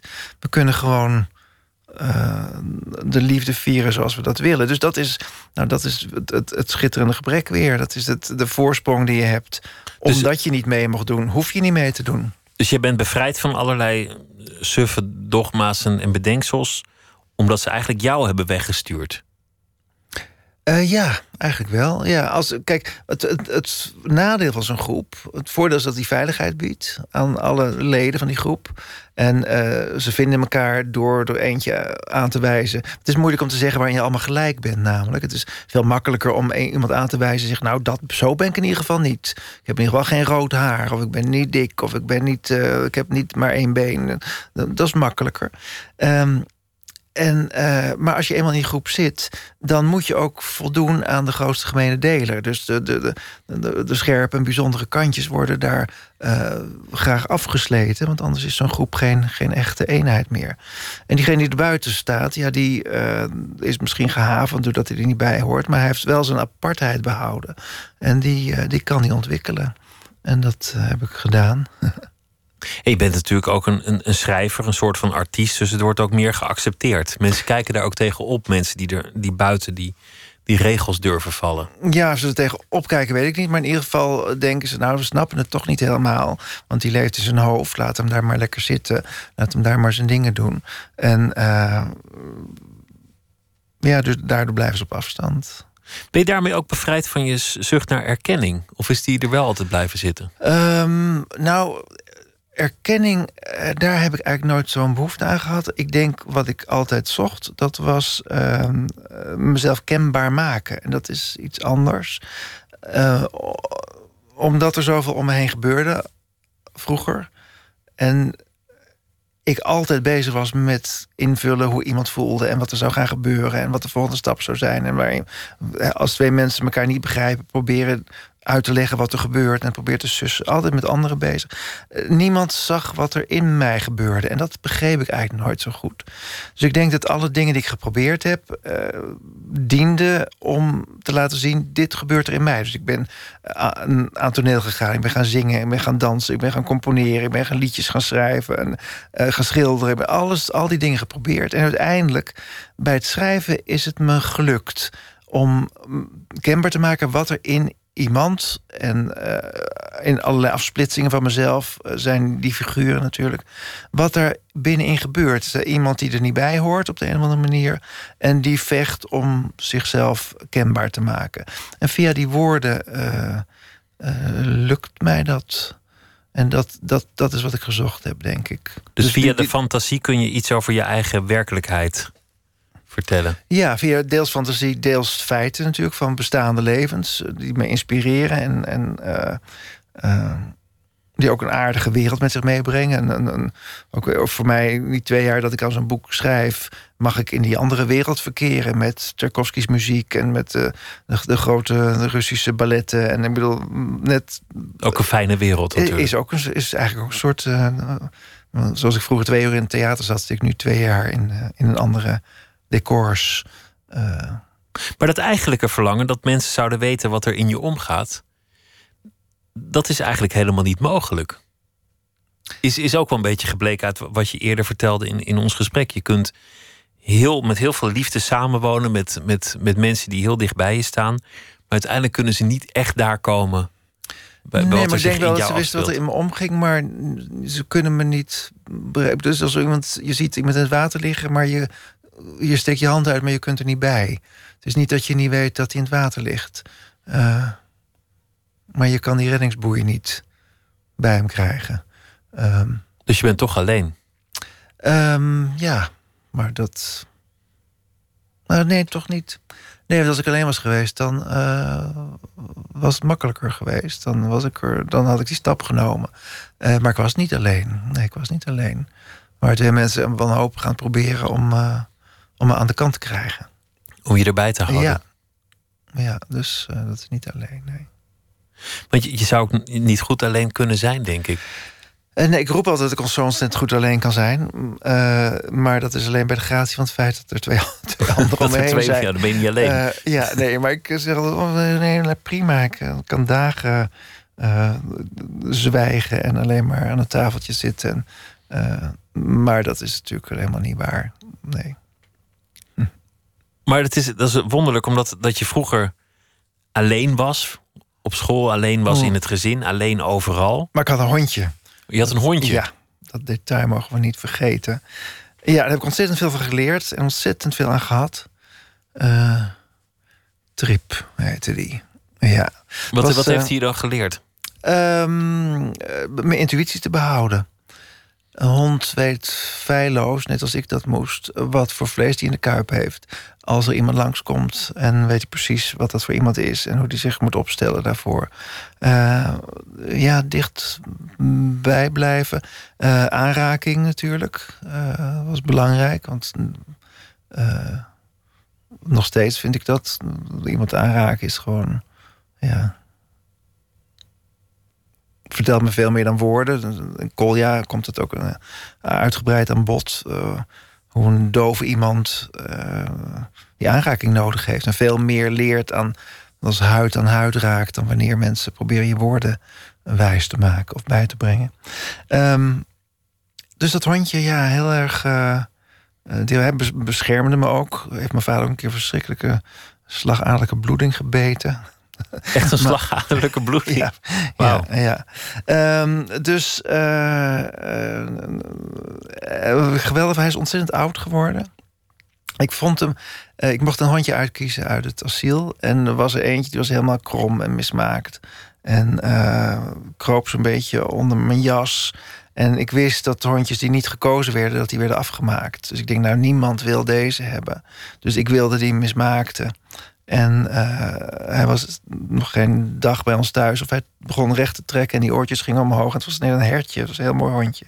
En eh vuilnisbakkeras, maar heel mooi, heel spits. eh, en hij is heel oud geworden. Dus Lex heeft hem nog gekend. Hij heeft nog tussen ons ingeslapen. Het was net alsof hij... Dus jullie waren, het was een jullie mooie- waren al met z'n drieën eigenlijk. Waar, waren eigenlijk al met z'n drieën, ja. Ja, is, ja, korte tijd, ja. Ik las er toevallig vanochtend een heel, een heel artikel over, over, over mensen die hun huisdier verliezen en dat daar, dat daar te weinig aandacht voor was. Oh, dat wil ik geloven. Ja, dat wil ik geloven. Ja, nou dat is inderdaad wat me weerhouden heeft sindsdien om opnieuw een hond te nemen. We willen het alle drie ontzettend graag. Maar we reizen veel, dat scheelt ook hoor. Ik wil hem niet steeds in asiel moeten doen, want we- vliegen te veel en we doen te veel. Maar alle drie willen we enorm graag een hond. En dat is het enige wat me tot nog toe al die jaren weerhouden heeft. Om niet opnieuw verdriet te hoeven hebben eh, daarover. Omdat die hond heen zal Ja, gaan. de honden leven, ze leven veel te kort. Dat is een foutje in de natuur. Ja. Als ik, als ik je zo hoor, want je, want je begon ermee, je zei ja, ik heb, ik heb heel veel dingen al vaak verteld in, in interviews. Het Mm. is een beetje een verhaal. Dan, dan klinkt het alsof je het eigenlijk zo goed weet. Maar wat mij vooral op, opvalt, is, is dat je het eigenlijk nooit helemaal weet. Dat, als je jezelf denkt te kennen, dat het toch anders blijkt te zitten. Als je denkt iets af te hebben gerond, dat het ineens zich openbaart. Mm. Dat, dat het nooit. In het nooit leven in het algemeen bedoel je? Ja, Of in- of in- in jouw leven in het algemeen, of misschien het leven. Nou ja, misschien eh, omdat je niet die structuur hebt van een groep of een familie of een, zo, een, traditioneel gezin. Dat, ja, dat de dingen ook makkelijker kunnen, ook vloeibaarder zijn of zo. Dat het, ik weet het niet. Ik, ik ervaar mijn leven niet als heel erg veranderlijk, maar eh, wie weet. Wat betreft het schrijven, want, want dat, dat is eigenlijk nog een, een aspect dat ik ook met je wilde bespreken. Het is dan niet dat je, je noemt het een verliefdheid op zo'n personage, Hmm. maar, maar je blijft heel dicht bij die werkelijkheid. Je, je, je wil er alles van weten en vervolgens leg je alles van jezelf erin en, en bouw je het uit, maar, maar liefst met die historische werkelijkheid zo dicht bij je. En dan vervolgens is het boek af, dan is dat waarschijnlijk ook een soort afscheid van dat personage. Ja, nee, dat denken mensen wel vaker, maar dat is. eh, ehm, nee, dat is helemaal niet zo. Ze blijven bij je. Ehm, en dat komt alleen al door dat de boeken blijven. Dus de, de, de vragen naar de figuren blijven komen. Eh, de lezingen waarin je ze vertelt. Vaak komt er een nieuwe vorm van een, theaterstuk. eh, zoals nu De Man je leven. eh, wat Lamar doen. Eh, een film, Schitterend Gebrek, gaat volgend jaar gaat Erwin Olaf dat doen. Of de opera van de Zwarte met Witte Hart. Het blijft altijd, eh, het blijven facetten die, die ook, ook met je meereizen verder door het leven. Dus ik neem er geen afscheid van. En soms, eh, ik stipte het net voor de uitzending al even aan bij je. Eh, vandaag bijvoorbeeld eh, mocht ik drinken uit de bierpul van Quasi Boachi, de zwarte met het witte hart, mocht ik mijn lippen zetten eh, aan het glas waar hij zijn lippen gezet had. Eh, zo blijven ze toch allemaal wel heel erg in leven hoor. En dan, dan is hij ook heel dichtbij, hij is net een broertje. is echt. eh, Echt, uh, ik kan even van figuur ook wel eens denken... nou, wat zou die nou in deze situatie denken? Of wat, wat zou die nou doen? Uh, die personages heb je ook om, om je heen verzameld. Ja, ook een soort gezinnetje. Als een soort moederkloek ja, lopen die ook met je de kinderen, oh, psycholoog. Maar die, die, die mok die, die was in duizend scherven gevallen... en niemand wilde me ooit nog lijmen. Want, nee. want het is natuurlijk onbegonnen werk. En vanwege het succes van dat boek is er toch iemand al die scherfjes aan elkaar gaan zitten plakken. Ze hebben een uh, restaurator daarop met epoxyhars heeft dat ding weer uh, heel gemaakt. En dat was niet gebeurd als mijn boek niet uitgekomen was. Nee. Maar ja, dat is ja, ja heeft heel nou veel ja. verzet. Nou ja, het van zijn alle ge- dingen die een boek teweeg kan brengen, Ja. is dat toch wel een van de leukste Ja. dat iemand duizend scherfjes Nou, aan dat is elkaar gaat geweldig zitten van het schrijven. En, en met name van, van de vorm eh, van de historische roman. Want mensen vragen wel eens waarom hou je niet puur aan de feiten. Eh, en eigenlijk, gek genoeg, gaat het mij altijd om die emotionele laag juist daaronder. Hoe komt iemand van die ene beslissing in zijn leven? En de tegenslag, hoe overwin je die? En wat doe je daarmee? En een van de allermooiste dingen die me gebeurd zijn... Is, eh, was bij de Zwarte met Witte Hart... Was een jaar uit en het was een succes. En eh, er was een foto die ik ooit gevonden had... toen eh, Oost-Duitsland nog Oost-Duitsland was... van een schilderij. En het schilderij was weg na de wende. En uiteindelijk, mijn Duitse uitgever had het gevonden... en stuurde mij die foto van Quasi op. En er waren inmiddels heel veel vertalers bezig met dat boek. En ik dacht, ik wil dat ze zijn foto of zijn afbeelding van, die, van dat schilderij... op hun eh, bureautje hebben. Dus ik ging naar gewoon zo'n fotozaak in... in een Leidse straat. Eh, tegenwoordig bestaan die zaken denk ik al niet meer. Maar zo'n zo'n kral heette dat geloof ik, zo'n winkel. En daar stond een jongen achter de balie die echt niet las. En die echt helemaal niet eh, zijn studie had afgemaakt. En ik leg die foto neer en die zegt van iemand die dus 150 jaar lang vergeten is geweest. En die zegt, oh, dat is die beroemde prins.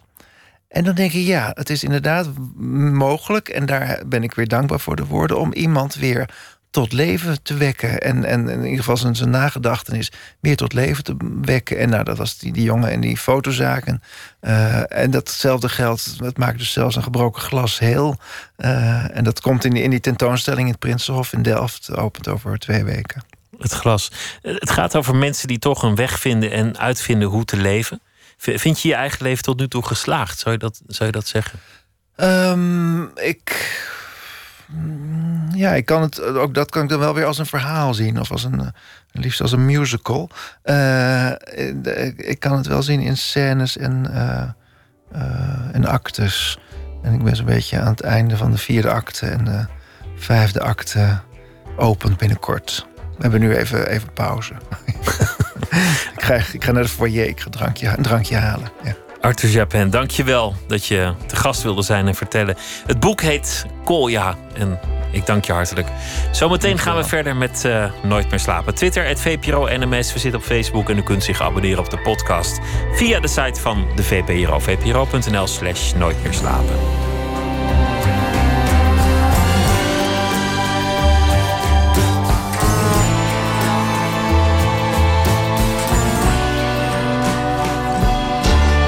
Radio 1. Het nieuws van alle kanten.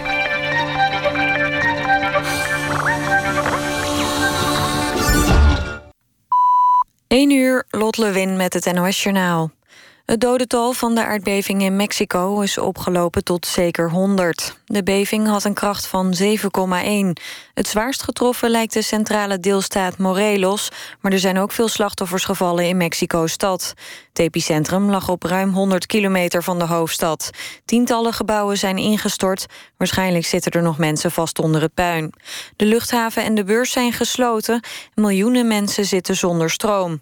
Twee weken geleden werd Mexico ook al getroffen door een zware aardbeving, toen met een kracht van ruim 8.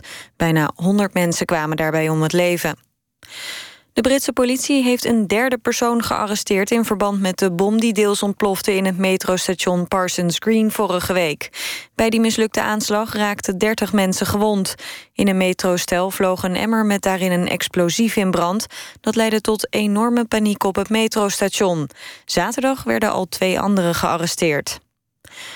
De storm Maria is op zo'n 100 kilometer afstand ten zuiden van Saba en Sint Eustatius over het Caribisch gebied geraast.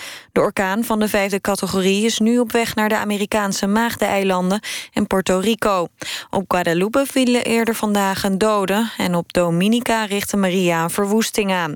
Sint Maarten heeft betrekkelijk weinig last gehad van Maria. En voetbal dan. AZ heeft de tweede ronde van de KNVB-beker bereikt. De club versloeg MVV in eigen huis met 3-2. De grootste verrassing van de avond was de uitschakeling van Sparta... dat vorig jaar nog de halve finale haalde. De Rotterdammers verloren nu bij RKC Waalwijk met 1-0. Heracles haalde wel de tweede ronde. Rijnburgse Boys werd met 2-0 verslagen. Het weer dan nog. Aan zee kans op een bui. In het zuiden kunnen in de loop van de nacht mistbanken ontstaan. Overdag trekt de laatste regen weg en breekt smiddags de zon vaker door. Het wordt 16 à 17 graden. Dit was het NOS Journaal. NPO Radio 1. VPRO. Nooit meer slapen.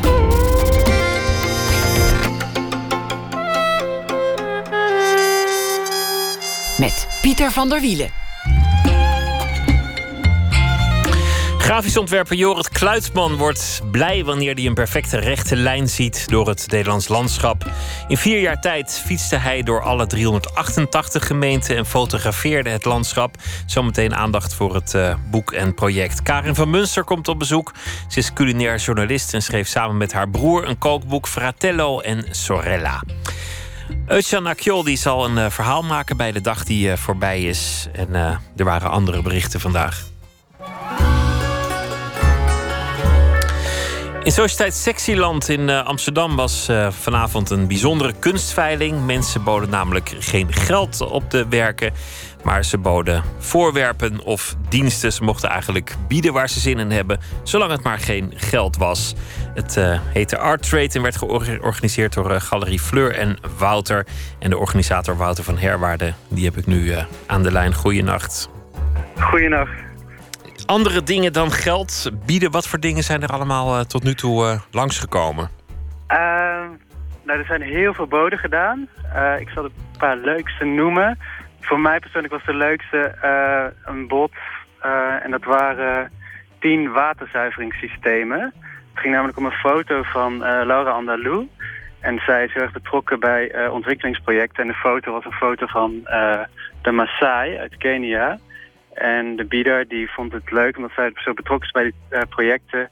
om iets terug te doen voor die mensen daar. En daarmee is die, die waterzuiveringssystemen aangeboden. Dus dat, dat vond ik zelf het allerleukste bod. Dat is een mooi bod en ook, ook een duidelijk bod. Ja, en ook past ook leuk bij het kunstwerk. Verder waren er allerlei soorten boden van uh, diners voor 20 personen, wijnarrangementen, oude antieke kasten. Um, het helpen bij het schrijven van subsidieaanvragen voor kunstprojecten.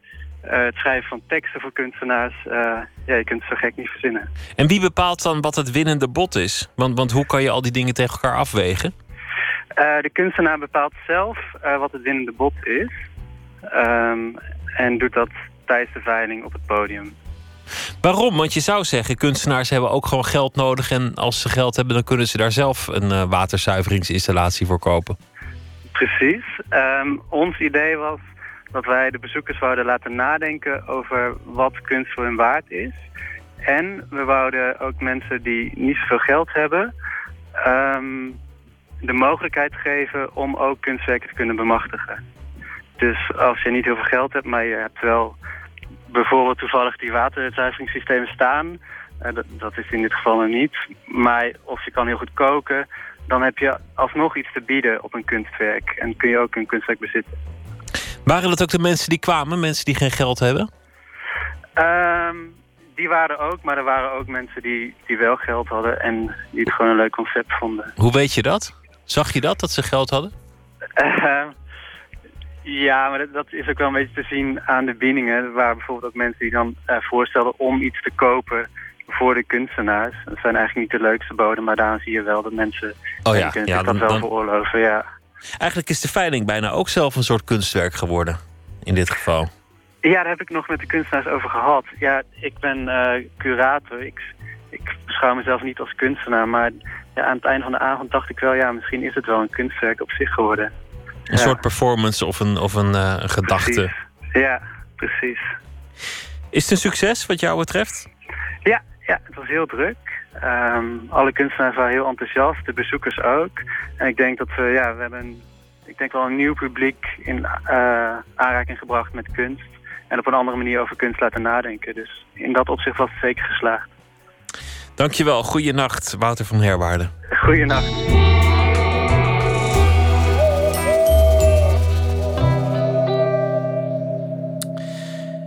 Het was 1972. Eh, Stevie Wonder maakte het album Talking Book. Het begin van een periode van artistieke bloei. En dit uh, nummer stond er ook op Blame It on the Sun.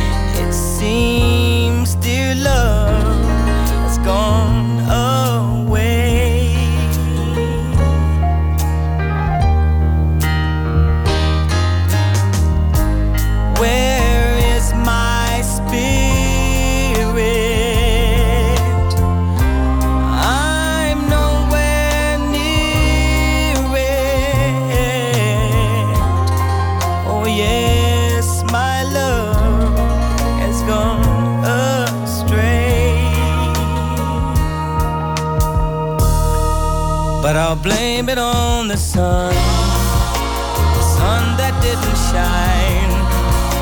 I blame it on the wind and trees.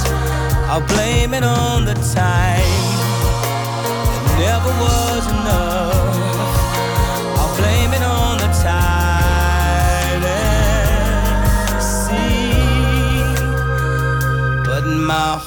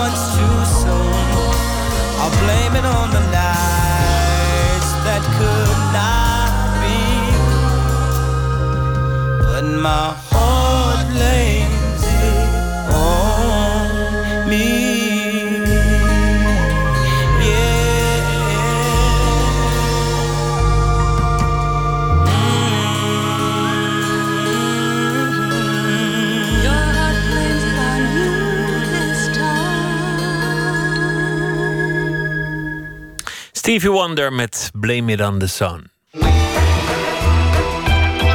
Nooit meer slapen. Grafisch ontwerper Jorrit Kluitman fietste vier jaar door Nederland op zoek naar het antwoord op de vraag hoe Nederland er werkelijk uitziet en waarom dat zo is. Hij vond een land vol rechte lijnen en hij maakte daar een boek van Bicycle Landscape. Toch nodigde hij Matthijs Deen uit voor een wandeling over een kronkelig fietspad op de Strabrechtse heide dicht bij Eindhoven. Kluitman blijkt dan ook een man met een dubbele verhouding tot het land.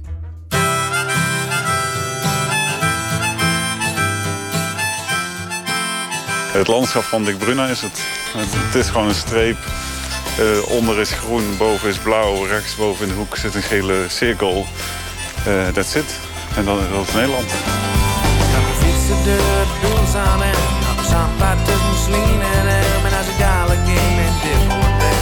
fiets ik door. Dan zeggen we Zandvoort of Feyenoord aan. Nee, Amsterdam met aan het Dommerse kanaal. En als ik dadelijk dan de kous zoek, dan fiets ik door. Want ik wil 150 dagen zat grafisch ontwerper Jorrit Kluitman op de fiets. Om Nederland te zien. Nederland te fotograferen. Vooral het lege Nederland, het ingerichte landschap. De rechte lijnen die door de wereld getrokken zijn. De sloten die in een rechte hoek op de akker staan. Of die eindeloos het fietspad flankeren. De flauwe bocht van de landweg naar de kaarsrechte horizon. De bomen in het gelid. De bocht in de dijk. dat mij wat, wie dat mij wat, wie dat mij wat van dagen. Ik zal wel zeggen, ja, het mag wel zo. Het begon me op een gegeven moment wel op te vallen. Als ik een foto maakte dat, dat zaken symmetrisch waren... En, en bomen stonden allemaal netjes gerangschikt... en het slootje zat altijd aan dezelfde kant. En er waren gewoon... Nou, in het begin heb je 10 foto's, dan 30... en dan beginnen dingen toch eh, op te vallen. En het viel me vooral op dat alles hetzelfde was. Ja. Dus Nederland is, is vanuit de, dus door dezelfde tekenaar getekend, lijkt het. En toen had ik duizend foto's en toen begon het pas echt op te vallen.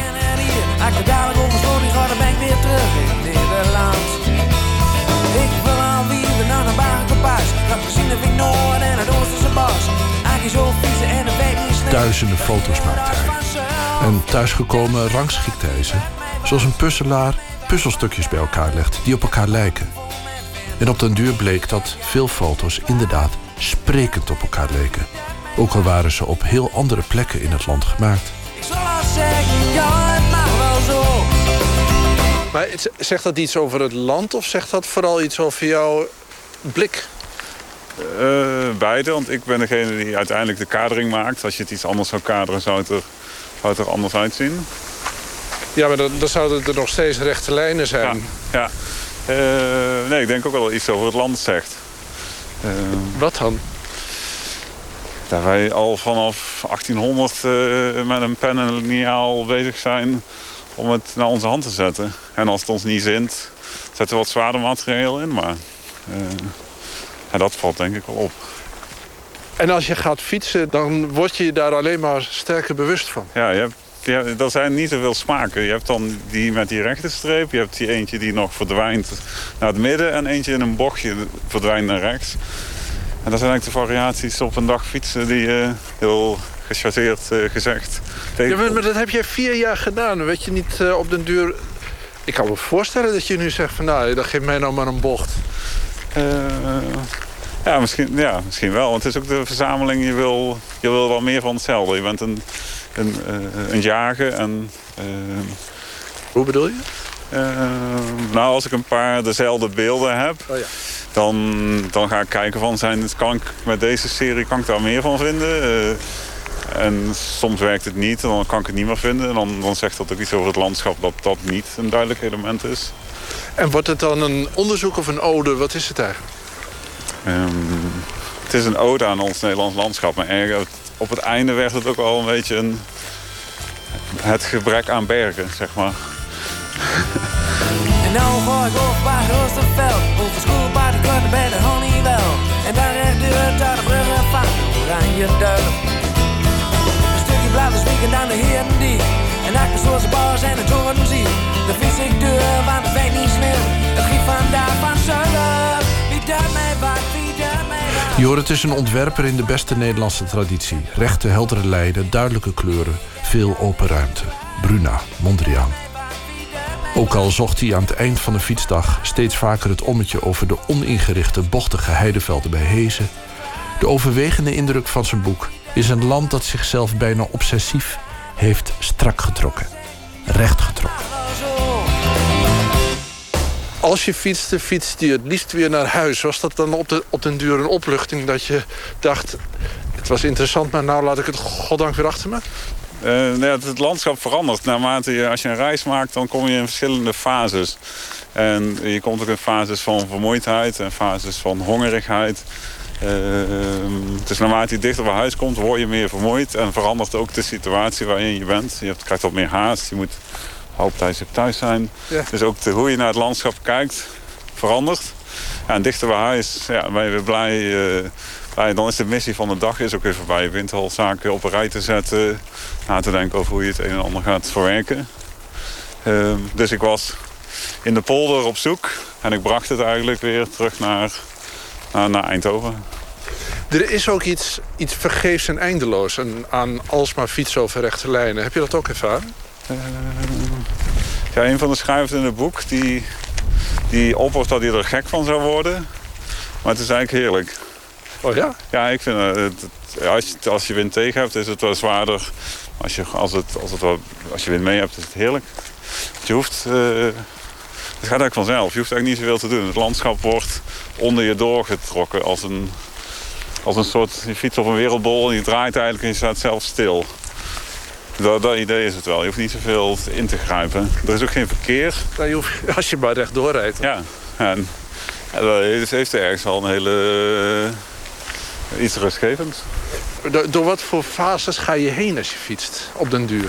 Ehm, eh, twijfel, overmoedigheid, eh, je schuldig voelen dat je te laat thuis komt. eh, eh, misschien eenzaam, misschien ook wel. Of, eh, of euforisch, als je, als je net op een plek bent geweest... wat echt gewoon... eh, dat je goud hebt gevonden. Dat je dat gevoel. En wat had je dan gevonden? Dan had je een, eh, een, een prachtige klare lijn door het landschap gevonden... waar echt alle boompjes mooi naast elkaar stonden geordend. Eh, ja, en dan, had je, dan, dan was dat er één die het ging worden, zeg maar. Van de 10.000 eh, wist je al dat, dat, een, Ja. Dat die in de top 20 kwam. Want ik wil alweer naar de hemel en meer. Ik kan de hek niet neuren, want ik ken het hier. Als ik dadelijk over sloot, ga dan ben ik weer terug in Nederland. Eh, eigenlijk voel je je nooit ver van huis in Nederland. Omdat het allemaal een beetje op elkaar lijkt? Het lijkt op elkaar. Ehm, je- het was niet heel gecompliceerd om die rechte lijn af te fietsen. Dus, dus eh, je weet precies waar je bent. Je, je bent op een vouw in de wereld. Ja, zeker. En is het zo dat je dan ook het idee kreeg op een gegeven moment... dat je door je eigen tekeningen aan het fietsen was? Ja, zeker. De, ehm, ja, nou, ik had meer het idee dat ik over mijn eigen landkaart aan het fietsen was... die vroeger bij mij in het aardrijkskundelokaal eh hing. Is dat, is dat iets waar je, waar je veel naar keek terwijl de leraar aan het praten was? Ja, en die leraar werd dan ook heel vaak kwaad dat ik niet naar hem keek. dat kwam wel vaak terug, ja.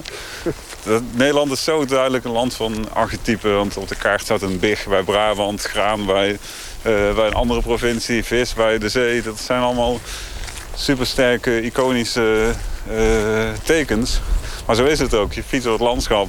Je komt Brabant binnen over de, over de Moerdijkbrug. En het, en, en het is zo, dit is een boerderij. Dat is een akker. Dat is een dorp. En een dorp zi- ziet er in de verte ook gewoon niet zo groot uit. Het is allemaal gewoon, het is een mini- een miniatuur landschap eigenlijk. Nederland klopt eigenlijk. Ja, het klopt volkomen. Het is echt, eigenlijk is het, eh, ja, het is, het is, het is die inf- grote infographic die in, de, in het klaslokaal hing van vroeger, is het gewoon ook echt. Maar ben je daar meer van gaan houden of ben je het beter gaan begrijpen? Wat is je overwegende conclusie als je daarop terugkijkt? Ehm, ik ben het echt beter gaan begrijpen, want ik had nooit gedacht dat het zo dat het zo'n gesloten netwerk zou zijn. Alles zit geschakeld. En je kan overal, overal staat een bordje met een nummertje of een kleurtje of een, een icoontje. Het is Nederland onmogelijk om te verdwalen. En het is zo goed. eh, zo... Maar ik kan me ook voorstellen dat je daar opstandig van wordt. Eh, ja, ik ben grafisch ontwerper en ik vind het heerlijk als dingen gewoon eh, zijn wat ze zijn. En, en geordend zijn en opgeruimd. Dat zit gewoon in mijn Ja. genen. Dingen, zaken gewoon weglaten is wel een van mijn handtekeningen zeg maar, in mijn werk. En ik vind het ook wel mooi als het in het landschap gebeurt.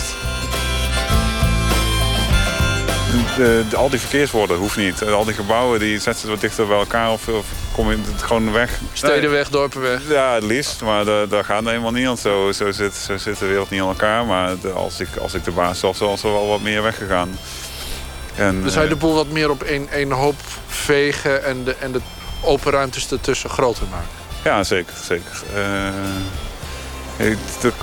mensen worden wel echt overgebombardeerd met informatie. Eh, dat lijkt mij niet echt nodig.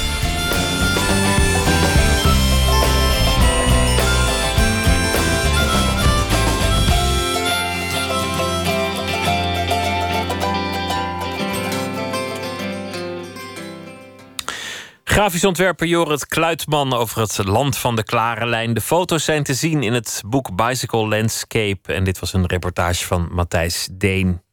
Phoebe Bridgers is een uh, zangeres die werd ontdekt door Ryan Adams. Ze wordt door sommigen zelfs enthousiast een uh, nieuwe Dylan genoemd. In ieder geval weet ze wat melancholie is. Misschien gaat het wel iets verder zelfs dan melancholie. Het nummer heet Funeral.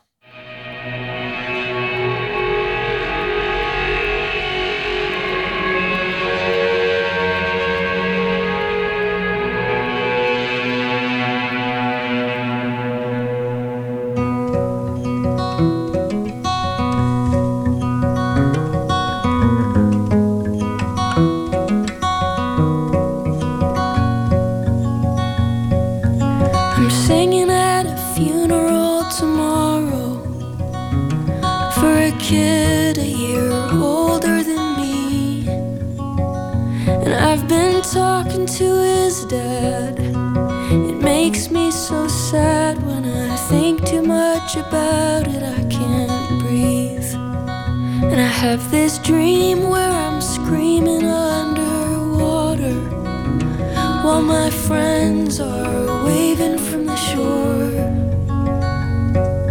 And I don't need you to tell me what that means. I don't believe in that stuff anymore. Jesus Christ, I'm so blue all the time, and that's just how said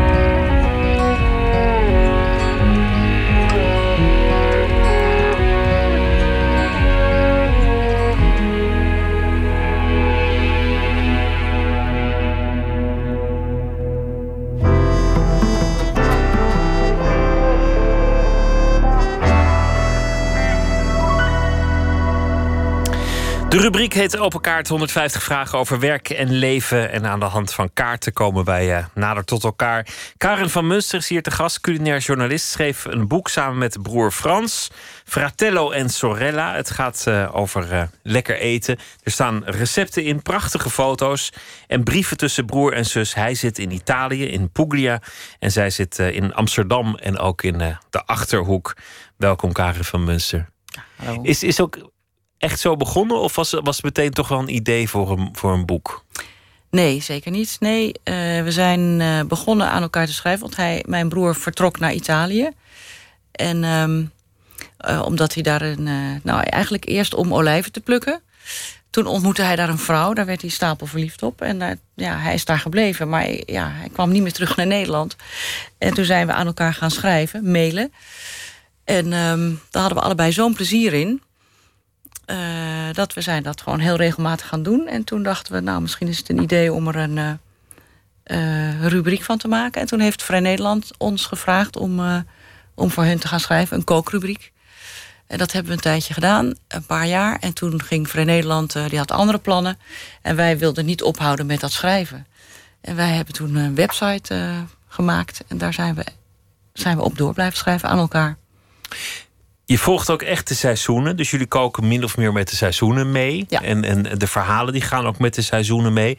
Het gaat altijd over eten, maar eigenlijk ook een beetje over familie. Ja. Jullie vertellen elkaar alles over jezelf aan de hand van eten. Ja. Ga- gaat het ook echt zo bij jullie? Nou, het is wel belangrijk. Eten is belangrijk in onze familie. Ja, vroeger thuis al. Mijn vader en mijn moeder kookten allebei. Heel goed en lekker. En eh, nou ja, mijn broer kookte ook al. Als kind vond hij het ook al leuk. Dus het is altijd wel, altijd wel belangrijk geweest, ja. Ook waar haal je je spullen? Naar welke winkel ga je? Hoe maak je het klaar? Wat is de beste manier om iets klaar te maken? Dat was, is gewoon een gespreksonderwerp ja, voor ons. Daar raak je niet over uitgesproken. Of uit eten gaan, dat vinden we ook altijd reuze belangrijk. Ja, het is altijd, altijd leuk om over te praten. Het leuke aan het boek vind ik dat het, dat het alle kanten op gaat. De ene keer is het een, een, een sterrenrestaurant waar, waar het allemaal heel eh, chic en hip is. De andere keer is het de dagschotel in een Parijs café. Dan is het gewoon de oer-Hollandse bloemkool. Ja. Het, het, kan, het kan niet eenvoudig genoeg zijn, het kan niet chic genoeg Ja. zijn. Daar gaat het eigenlijk niet om. Nee, dat klopt. Het kan, eh, daar gaat het eigenlijk. Nee, daar gaat het niet om. Dat zeg je goed. Het is. eh, je kan heel eenvoudig voor weinig geld eten en, eh, en een topavond hebben. Omdat eh, ja, de bediening is geweldig, of de sfeer, of, of het eten heel erg lekker. En je kan ook een rotavond hebben in een, in een chique tent. Maar ja, ook daar kun je ook een leuke avond hebben. Het kan overal eh, leuk zijn. Jullie hebben niet beknibbeld op het boek waar het gaat om, om de foto's, de, de vormgeving, eh, de, de lettering. Het, Nee. het, het zie- het ziet er heel mooi Nee, uit. daar heeft eh, uitgeverij Prometheus ons enorm mee verwend. Dat, eh, dat moet echt gezegd worden, want het is, het is, het is ontzettend mooi uitgegeven. Daar hadden wij eigenlijk zelf helemaal niet zoveel verstand van. We hadden wel een goede fotograaf hebben we, gevonden. Eh, dat is ook een, vriend van Frans, die komt vaak in Italië... dus die kent de situatie daar goed. Het is Ronald Hoebe, hij, hij is ook eh, eh, fotograaf van eten. Hè? Van, hij maakt filmpjes over hoe je eten klaarmaakt. Dus hij, heeft, hij, is, sowieso al heel erg geïnteresseerd in eten. Hij heeft prachtige foto's gemaakt, maar... ehm, om die foto's ook nog mooi gedrukt te krijgen, heb je ook, is het goed als er een lithograaf aan te pas komt. En ik heb me laten vertellen dat dat heel bijzonder is, dat hij bij dit boek dat er een lithograaf bij, eh, bij mocht eh, eh, helpen. Om die foto's zo mooi mogelijk naar voren te laten komen. Dat is heel goed gelukt. Echt mooi, mooi gedrukt. Het water loopt je in de mond. Ja. En, en dat is ook, ook de pret. Zelfs als je dat koken nooit gaat doen, dan, dan is het boek nog steeds leuk als een. Ja, ik hoop, ik hoop dat het mensen het gewoon in bed gaan lezen. En hoef je nooit de keuken in. Hoeft niet, hè? Kan wel, maar het is niet per se nodig. Zullen we beginnen met de kaarten en kijken of we aan de hand eh, daarvan eh, meer over jou te weten komen? Ja, ik ga er maar gewoon één pakken. Heb je geworsteld met je seksuele geaardheid? Dat is een lekker begin. Zo, nou. Nou, het treft, ik heb daar nooit mee geworsteld. Dus daar kan ik kort over zijn. Nee. Nee. Nou, ik heb. eh, De volgende ik was al heel vroeg eh, verliefd op, eh, op, een- op, op, op een jongetje. Dus ik heb daar nooit mee geworsteld. Ja. En ook al heel lang met dezelfde, toch? En ook al heel lang met dezelfde. Ja, ook dat. Ja. Laten we ik- nog een vraag nog doen. een vraag? Ja, want hier kunnen we wel heel lang op doorgaan, maar volgens mij ik wordt denk dat niet dat het vruchteloos. heel interessant wordt. Waar walg je van? Oh jee. Ehm, Als we, als we dicht bij eten houden, ben ik, ben ik Oh, ook wel benieuwd dat is naar. wel grappig, ja, is, om is het daar iets eh, culinairs te dat, houden, dat je ja. nooit zult eten? Ehm, nou, ik vind walg gaat ver bij eten hoor. Het zijn weinig dingen waar ik van walg. Ik zei, er zijn wel dingen waar ik echt niet van hou. Dat is bijvoorbeeld van rauwe ui. Dat zal ik nooit eten, nergens in. En als ik het wel eet, dan heb ik altijd enorme spijt. Want dat proef je nog een dag daarna nog. En het overheerst altijd, dus dat wil ik niet. Ehm, ik, ja, eten is wel... Is, is, is niet echt iets om van te walgen, vind ik. Orgaanvlees bijvoorbeeld? Mm, Nee, daar walg ik niet van. Ik vind het niet, eh, niet per se lekker. Maar zwezerik bijvoorbeeld vind ik wel lekker. Dat is ook orgaanvlees. Maar niertjes vind ik niet zo. Maar dat je nou echt, dat ik echt wil... Nee, dat heb ik niet zo gauw met eten. De nieuwsgierigheid wint toch, uiteindelijk. Eh, ja, nou, ik moet zeggen, weet je wat ik wel echt, ja, wat ik wel, bijvoorbeeld die, eh, dat moderne eten, dat je rupsen moet eten, dat er zoveel, hè, dat die zo voedzaam zijn, dat je en, en sprinkhanen en mieren en zo. Ik geloof dat ik daar niet echt voor te poren ben. Ja, nee. ik, vind, ik vind er gewoon niet zoveel aan, aan die Nee. sprinkhanen. Nee, maar Het is, ook, niet, het is niet heel goor, maar het is, het, is, het is eigenlijk gewoon, ja... Je kunt je niet verheugen op een sprinkhaan. nee, nee, nee, nee. Nou, dus dat dus walgen zal ik niet zo gauw doen, maar daar heb ik ook geen, eh, daar word ik ook niet echt warm van. Terwijl het is niet, ehm, het slaat nergens op natuurlijk, want er zijn genoeg eh, rare beestjes, eh, zoals die hele in, in Italië die hele kleine moscardini, hele kleine inktvisjes met hele kleine tentakeltjes. Nou, dan kan je ook als je er goed naar kijkt, denk je ook van, "Wah, wat ben ik aan het eten? Maar het, het is ongeveer het lekkerste wat er is daar. Als je in Puglia bent, die streek waar mijn broer dan woont. Eh, daar, daar zit je eigenlijk vooral aan zee lekker te eten. En eh, dan krijg je van die kleine inktvisjes. Nou, Heerlijk. heerlijk gewoon, ja. Zijn er dingen waar je van walgt die niet over eten gaan trouwens? Want, want daar begon je al een beetje over na te denken. Ja, ja, gods, ja. Er zijn wel eens mensen die heel lelijk doen over andere mensen... waar ik dan van walg. Wat onverdraagzaamheid of zo. Laten, laten we nog een vraag Ja. doen.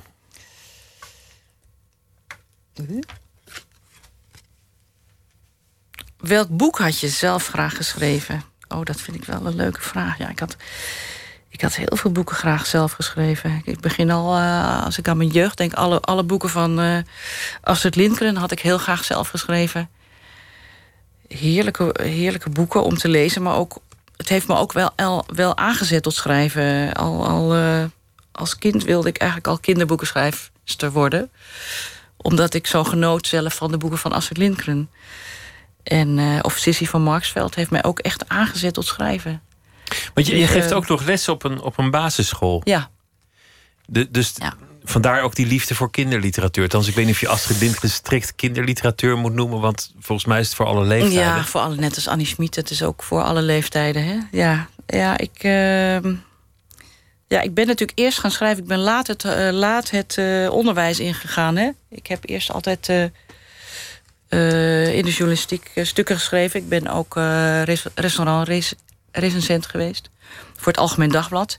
Dus ik heb eigenlijk altijd wel over eten geschreven. Ook voordat ik met mijn broer eh, dit boek maakte. Ehm, en dat schrijven, dat, dat, dat, dat ben ik wel leuk gaan vinden... doordat ik van die eh, fijne kinderboeken eh, las. Dus die had ik in ieder geval al graag zelf geschreven. En als je nou vraagt wat ik nu had willen schrijven... Ja, ja ik, vind, ik lees heel graag eh, biografieën. Dat zou ik wel... Ik zou wel heel graag een biografie schrijven... maar dat lijkt me zo moeilijk. En van wie dan? Zoveel... eh, Is er, is er iemand die, die je zo bewondert dat je denkt... daar zou ik een biografie van willen schrijven? Ehm, nou, dan moet ik nu even. Kan ik niet zo snel bedenken, maar ik heb er wel een paar echt hele mooie gelezen. Van. eh, van de Roosevelts bijvoorbeeld, Eleanor Roosevelt, prachtig boek. Of de. Eh, Churchill heb ik ook net een eh, prachtige biografie van gelezen. Oh, dus echt ook grote Of, levens. eh, Van, ja, of de hele familie, de biografie van de hele familie Man. oh ja. Ook een geweldig boek over al die krankzinnige kinderen die een idioot leven hadden. En dus dat, zo'n type boek zou ik graag wel schrijven. Maar als je nou vraagt wie, moet ik, zou ik over na moeten denken. Ja, van, van, Ja. van dat, dat niveau. Mensen met zo'n interessant leven zijn er ook weer niet zoveel natuurlijk. Nee, nee, nee, dat hoeft ook niet per se. Ik zou ook best van een heel eenvoudig iemand een biografie willen Ja, schrijven. maar niet te eenvoudig, want dan is er niks te schrijven. Ja. Ne- Neem nog een, een kaart Of, als je eh, wil. nou, bedenk me nu ook net van uh, Kees Boeken. Van de- van de school, De, de eh. schoolhervormer. Ja, op die school heb ik gezeten. Ik heb op de werkplaats gezeten. En eh, ik, ik was weg van die school. Een geweldige school. En Kees Boeken was al lang eh, dood toen ik daar opkwam. En toen las ik onlangs eh, zijn, biografie. Wat een vreselijke man is dat geweest. Dat ik dacht, echt, hoe is het mogelijk dat hij zo'n leuke school heeft eh, bedacht? Hè? En zodat dat nog steeds eigenlijk een hele leuke school is. Zoveel verlichte idealen en dan blijkt het helemaal niet zo'n zo'n vrolijke man. man, leek me dat, ja. Maar dat, dat, is, dat is dus het mooie van een biografie. Dat je iemand echt leert kennen. Dat, Ja, zeker. ja. Laten we nog een vraag doen. Nog een vraag?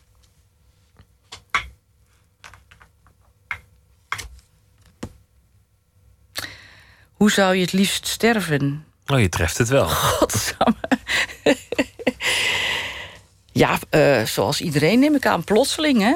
In je slaap of zo. Gewoon dat je er niet bij bent. Dat, dat je er niet bij bent, nee. Ik geloof niet dat ik echt eh, afscheid zou willen nemen van, eh, van mijn geliefde... en dan pas het hoekje omgaan. Nee, ik denk dat ik daardoor verrast zou willen worden.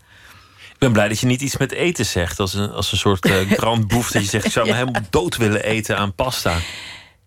Nee, ik zou nog wel, als ik dan, eh, als ik dan zou weten dat ik zou eh, gaan sterven... zou ik nog wel e- e- één keer lekker willen eten. Dat dan wel weer, ja. Een mooi maal met, met, mooi- met lieve mensen en dan... Een laatste avondmaal met mensen. Ja, ik weet niet of ik een hap door mijn keel zou krijgen, maar... Als je het niet het weet. idee. oh ja, als ik het niet weet. Ja, nee. We trekken een vrolijker vraag. Ja, maar dat heb ik niet voor het uitkiezen, hè? Nee, nee, nee, nee. Even kijken, van wie heb je het meest geleerd? Nou, mag ik dat dan wel op koken eh, betrekken? Van mijn moeder. Dat denk ik toch wel, ja. En je moeder heeft jou actief leren koken. Ja, mijn vader ook. Maar mijn moeder heeft me echt actief leren koken. En eh, eh, al jong. En zij, toen ik het huis uitging... toen eh, gaf ze mij een kookboek mee... wat ze zelf had geschreven. Althans, eh, de, de recepten die wij thuis vroeger aten... en die ik lekker vond... die heeft ze helemaal nauwkeurig opgeschreven. En wat ik ervoor nodig had, ingrediënten... hoe je het klaarmaakte. Dus toen ik toen op mijn studentenkamertje zat... kon ik af en toe... recepten van thuis gaan maken. En nou, dat heb ik ook heel veel gedaan. We- weet je nog iets? Ehm, ja. Eh, moet- eh, even denken. Ja, eh, kalfsvlees in roomsaus bijvoorbeeld... met champignonnetjes en rijst. En er zat ook wel een Indiaas recept bij... want mijn moeder kan heel goed Indiaas koken. Dus dat zat ook wel bij. Ehm, even denken. Kalfslever kan ik me herinneren. In tomatensaus. Ja, ook niet echt gewone dingen hoor. Niet eh bloem, nou, bloemkool met sausijsjes. Dat natuurlijk. Oh ja, lof met ham en kaas. Oh ja. Was ook Mm. een traditie. Echt, dat aten we heel vaak. En dat is ook best. eh, ja, als je die weet hoe je dat maakt, dat moet je wel leren. Hè? Eerst die lof even koken en dan inwikkelen in, in eh, ham en dan een ei en dan de kaas eroverheen in de oven. Ja, het is toch leuk om dat als, als, als eh, jongvolwassene te- eh, zelf ook te gaan maken. Maar jouw dochter is hier ook geweest. Ook vanwege Ja. het boek dat ging over eten. Dat Ja. ging dan over, over eh, gezond, eten. En die, die is volgens mij ook al heel bedreven in het koken. Ja. ja, die heeft zeker ook wat van oma geleerd dan. Hè? Ook van mijn moeder. Want als oma heeft ze, die, heeft ze de kleinkinderen ook leren koken. Maar mijn kinderen hebben ook, ook van mij wel leren koken. Dat vond ik wel belangrijk, dat ze dat als kind al meekregen. Jet van Nieuwkerk, dat, dat zeg ik erbij omdat mensen anders denken... wie was dan die, die dochter? Maar Ja. die, Ja. dat is niet zo lang geleden dat ze, dat zij hier was. Mooi Nee. hoe dat over... En heb jij dan ook nog gerechten van je moeder aan je dochter geleerd? Ehm, Of, of is dat weer een hele nieuwe generatie gerechten? nou, het is wel een nieuwe generatie, ja. Ja, ja. Ja, dat geloof ik wel. Maak toch weer andere dingen. We gaan nog één vraag doen.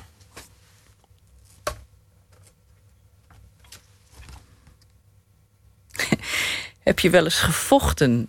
Ah. Nee. Lijkt je me ook niet het type voor. Ik kan me er niks bij Ik voorstellen. zit echt wel na te denken. Heb ik wel eens gevochten? Nee, ik heb echt nooit gevochten. Dan gaat het waarschijnlijk ook niet meer gebeuren, denk ik. Ik hoop het niet, nee. Het, eh, Nee. het boek heet eh, Fratello en Sorella. Met eh, Karen van Munster en Frans van Munster. Vol eetplezier en kookplezier vanuit Italië en Nederland. Dank je wel. Ja, bedankt. Uit Portland, Oregon, de band Blind Pilot. We Are The Tide is de titel van het eh, tweede album. En dit nummer staat erop Half Moon. That morning sky gave me a look. So I left while you were sleeping. That's all it took. And I chalked the line don't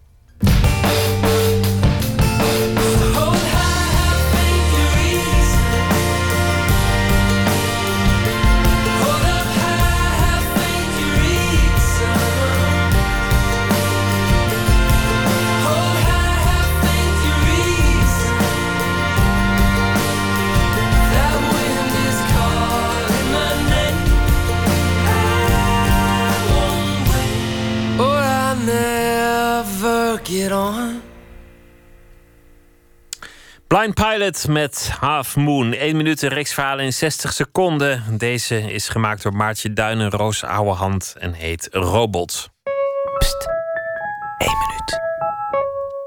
Je kunt eigenlijk alles doen met een robot. Je kunt hem laten fietsen, je kunt hem een map laten pakken, je kunt hem laten lopen en. ehm, ze kunnen eigenlijk alles, maar je kunt geen robot maken die weet dat hij op de wereld bestaat.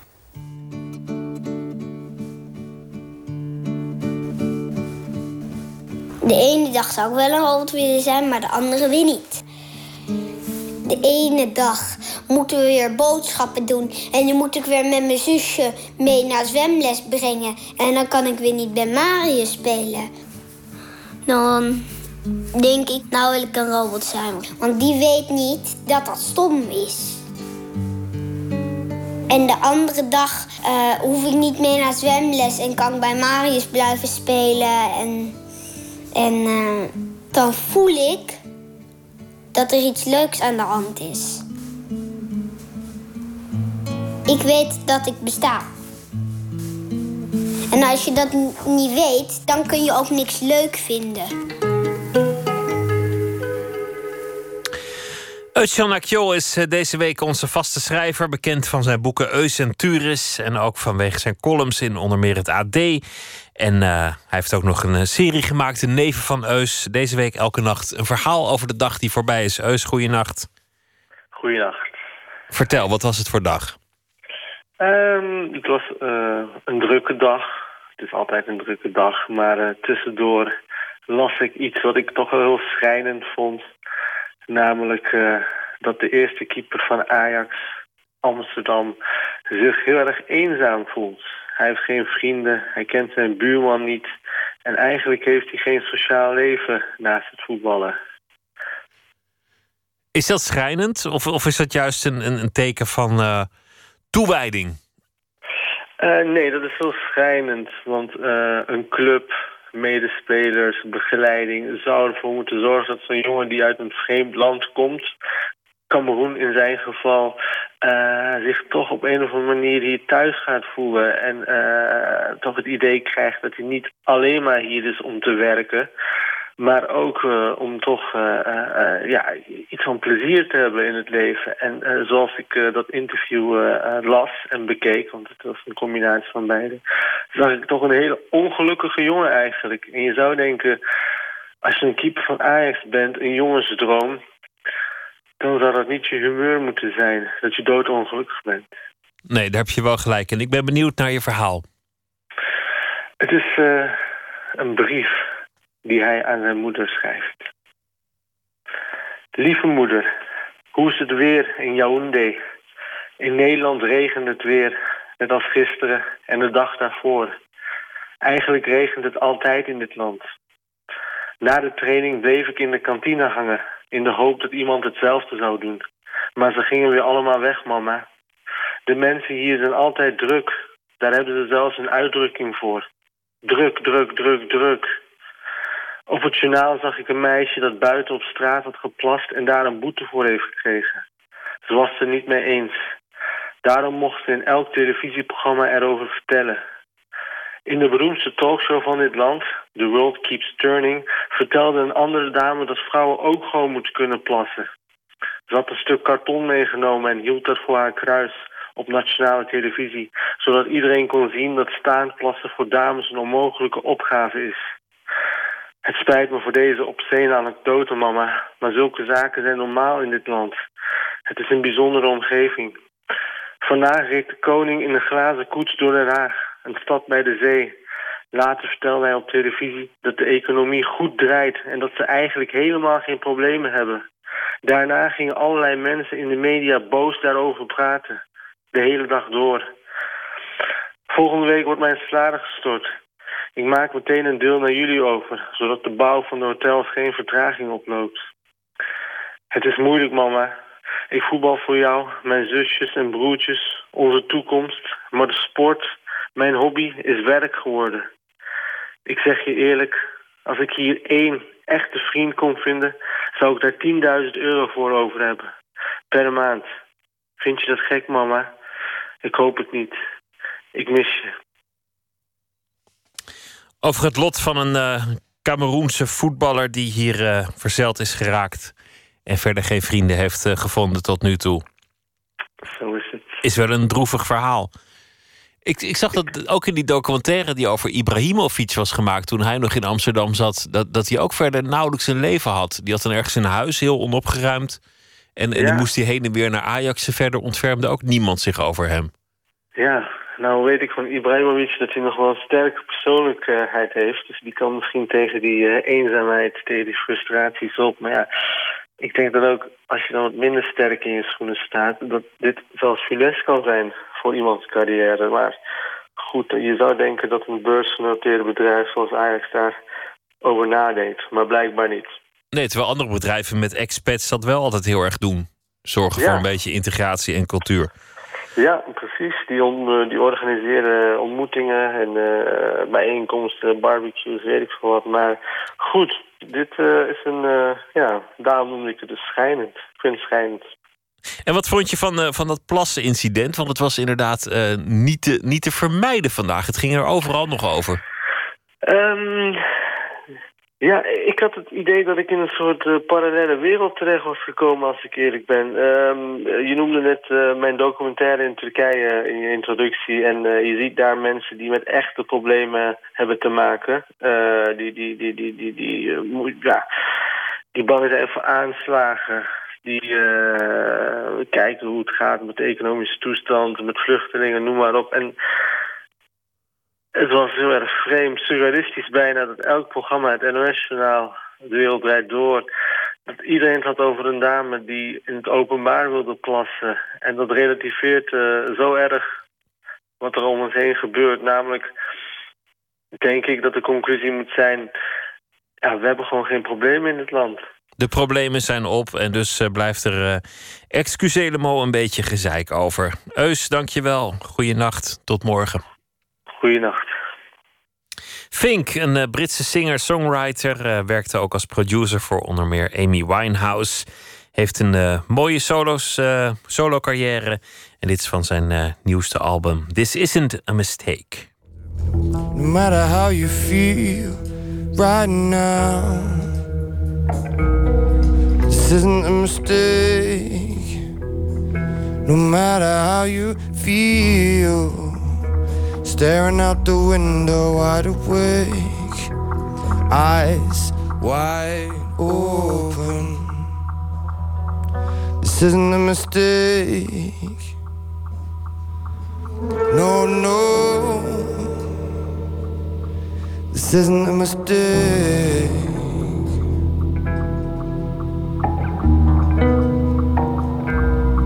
The past isn't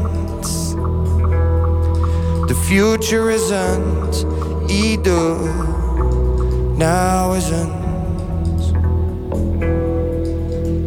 mistake.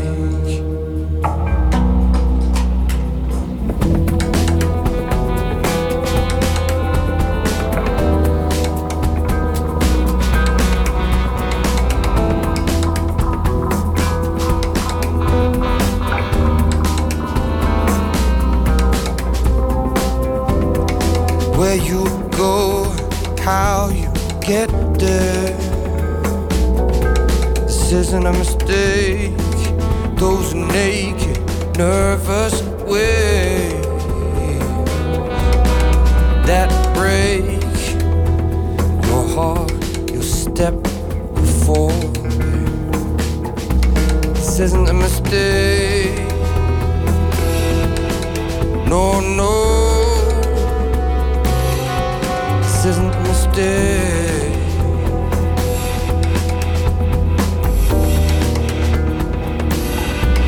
Past isn't, the future isn't either. Now isn't mistake.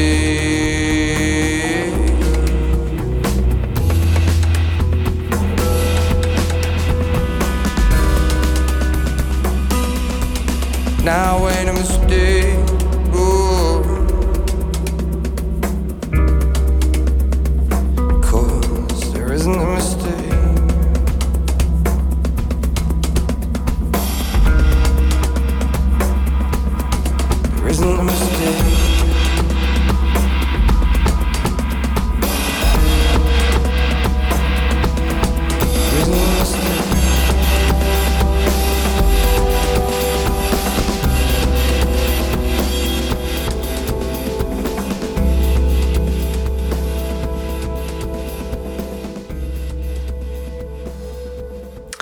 Fink met This Isn't a Mistake. Poëzie van de Zuid-Afrikaanse dichter Antje Krog.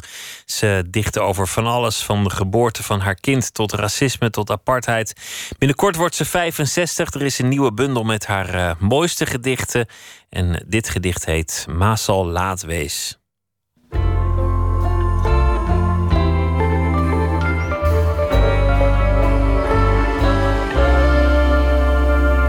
Ma sal laat wees. Dat ek na julle toe terugkom, moeg en sonder herinnering. Dat die kombuis deur oop is. Ek inskuifel met tasse, haastige persente. In die gange sluip rond my gesin se verdrietige drome. ruite aangepak van hulle verlate taal. In die harde badkamerlig borsel ek my tande. Ek druk 'n pilletjie op my tong donderdag. Dat ek verbyloop waar my dogter slaap, haar lakens netjies geplat onder haar kin. Op die speeltafel steier sywerms in goud getoom. Dat ek my seuns verby kan kom, fronsend teen kussings aangevuis, hul onrustige ondertone kneus deur die kamer. Dat ek 'n naghemp vroetel uit die laai, inglip in die donker skreef agter jou rug. Dat die warmte na my oor vloei, maak my nog digter, nog mens. In die hinderlaag van asem sneuwel ek tot vrou. Ek dink soos menige vrouens wat werk en wat baie weg is van die huis. En wat dan terugkeer huis toe en vinnig presente gaan koop het. En jy by die huis kom, slaap almal. En jy kom agter die die spanning wat ook in die huis is. Jy's bekommerd oor jy weg is. Jy moet ook 'n pil drink om te keer dat jy nie weer swanger word vir nog 'n dogter of nog seuns nie. En jou dogter wat netjies slaap en sy suiwerings en die seuns wat droom en hulle kamer ry nie lekker. En dan uiteindelik trek jy 'n naghemp aan en jy klim agter die rug van jou man in. En jy's nie meer 'n professionele vrou nie. Jy's nie meer 'n digter nie. Jy's eintlik ook nie 'n mens nie. Want die hele huis word eintlik 'n hinderlaag van asem wat jou dat sneuwel tot net 'n vrou. Maar sal laat wees dat ek na julle toe terugkom moeg en sonder herinnering. Dat die kombuisdeur oop is. Ek inskuifel met tasse, haastige persente. In die gange sluip rond my gesin se verdrietige drome. Ruite aangepak van hulle verlate taal. In die harde badkamerlig borsel ek my tande en druk 'n op my tong vir donderdag. Dat ek verbyloop waar my dogter slaap. Haar lakens netjies geplat onder haar kin. Op die speeltafel steier sywerms in goud getoom. Dat ek my seuns verby kan kom, fronsend teen kussings aangevuis. Hul onrustige ondertone kneus deur die kamer. Dat ek 'n naghemp vroetel uit die laai, inglip in die donker skreef agter jou rug dat jou warmte na my oorvloei maak my nog digter nog mens. In hierdie hinderlaag van asem sneuwel tot vrou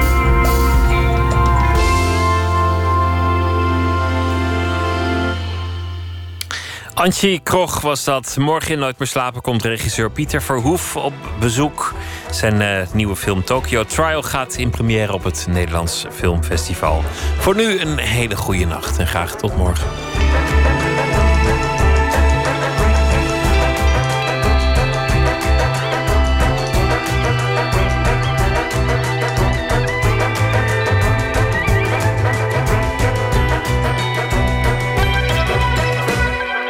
Radio 1, het nieuws van alle kanten.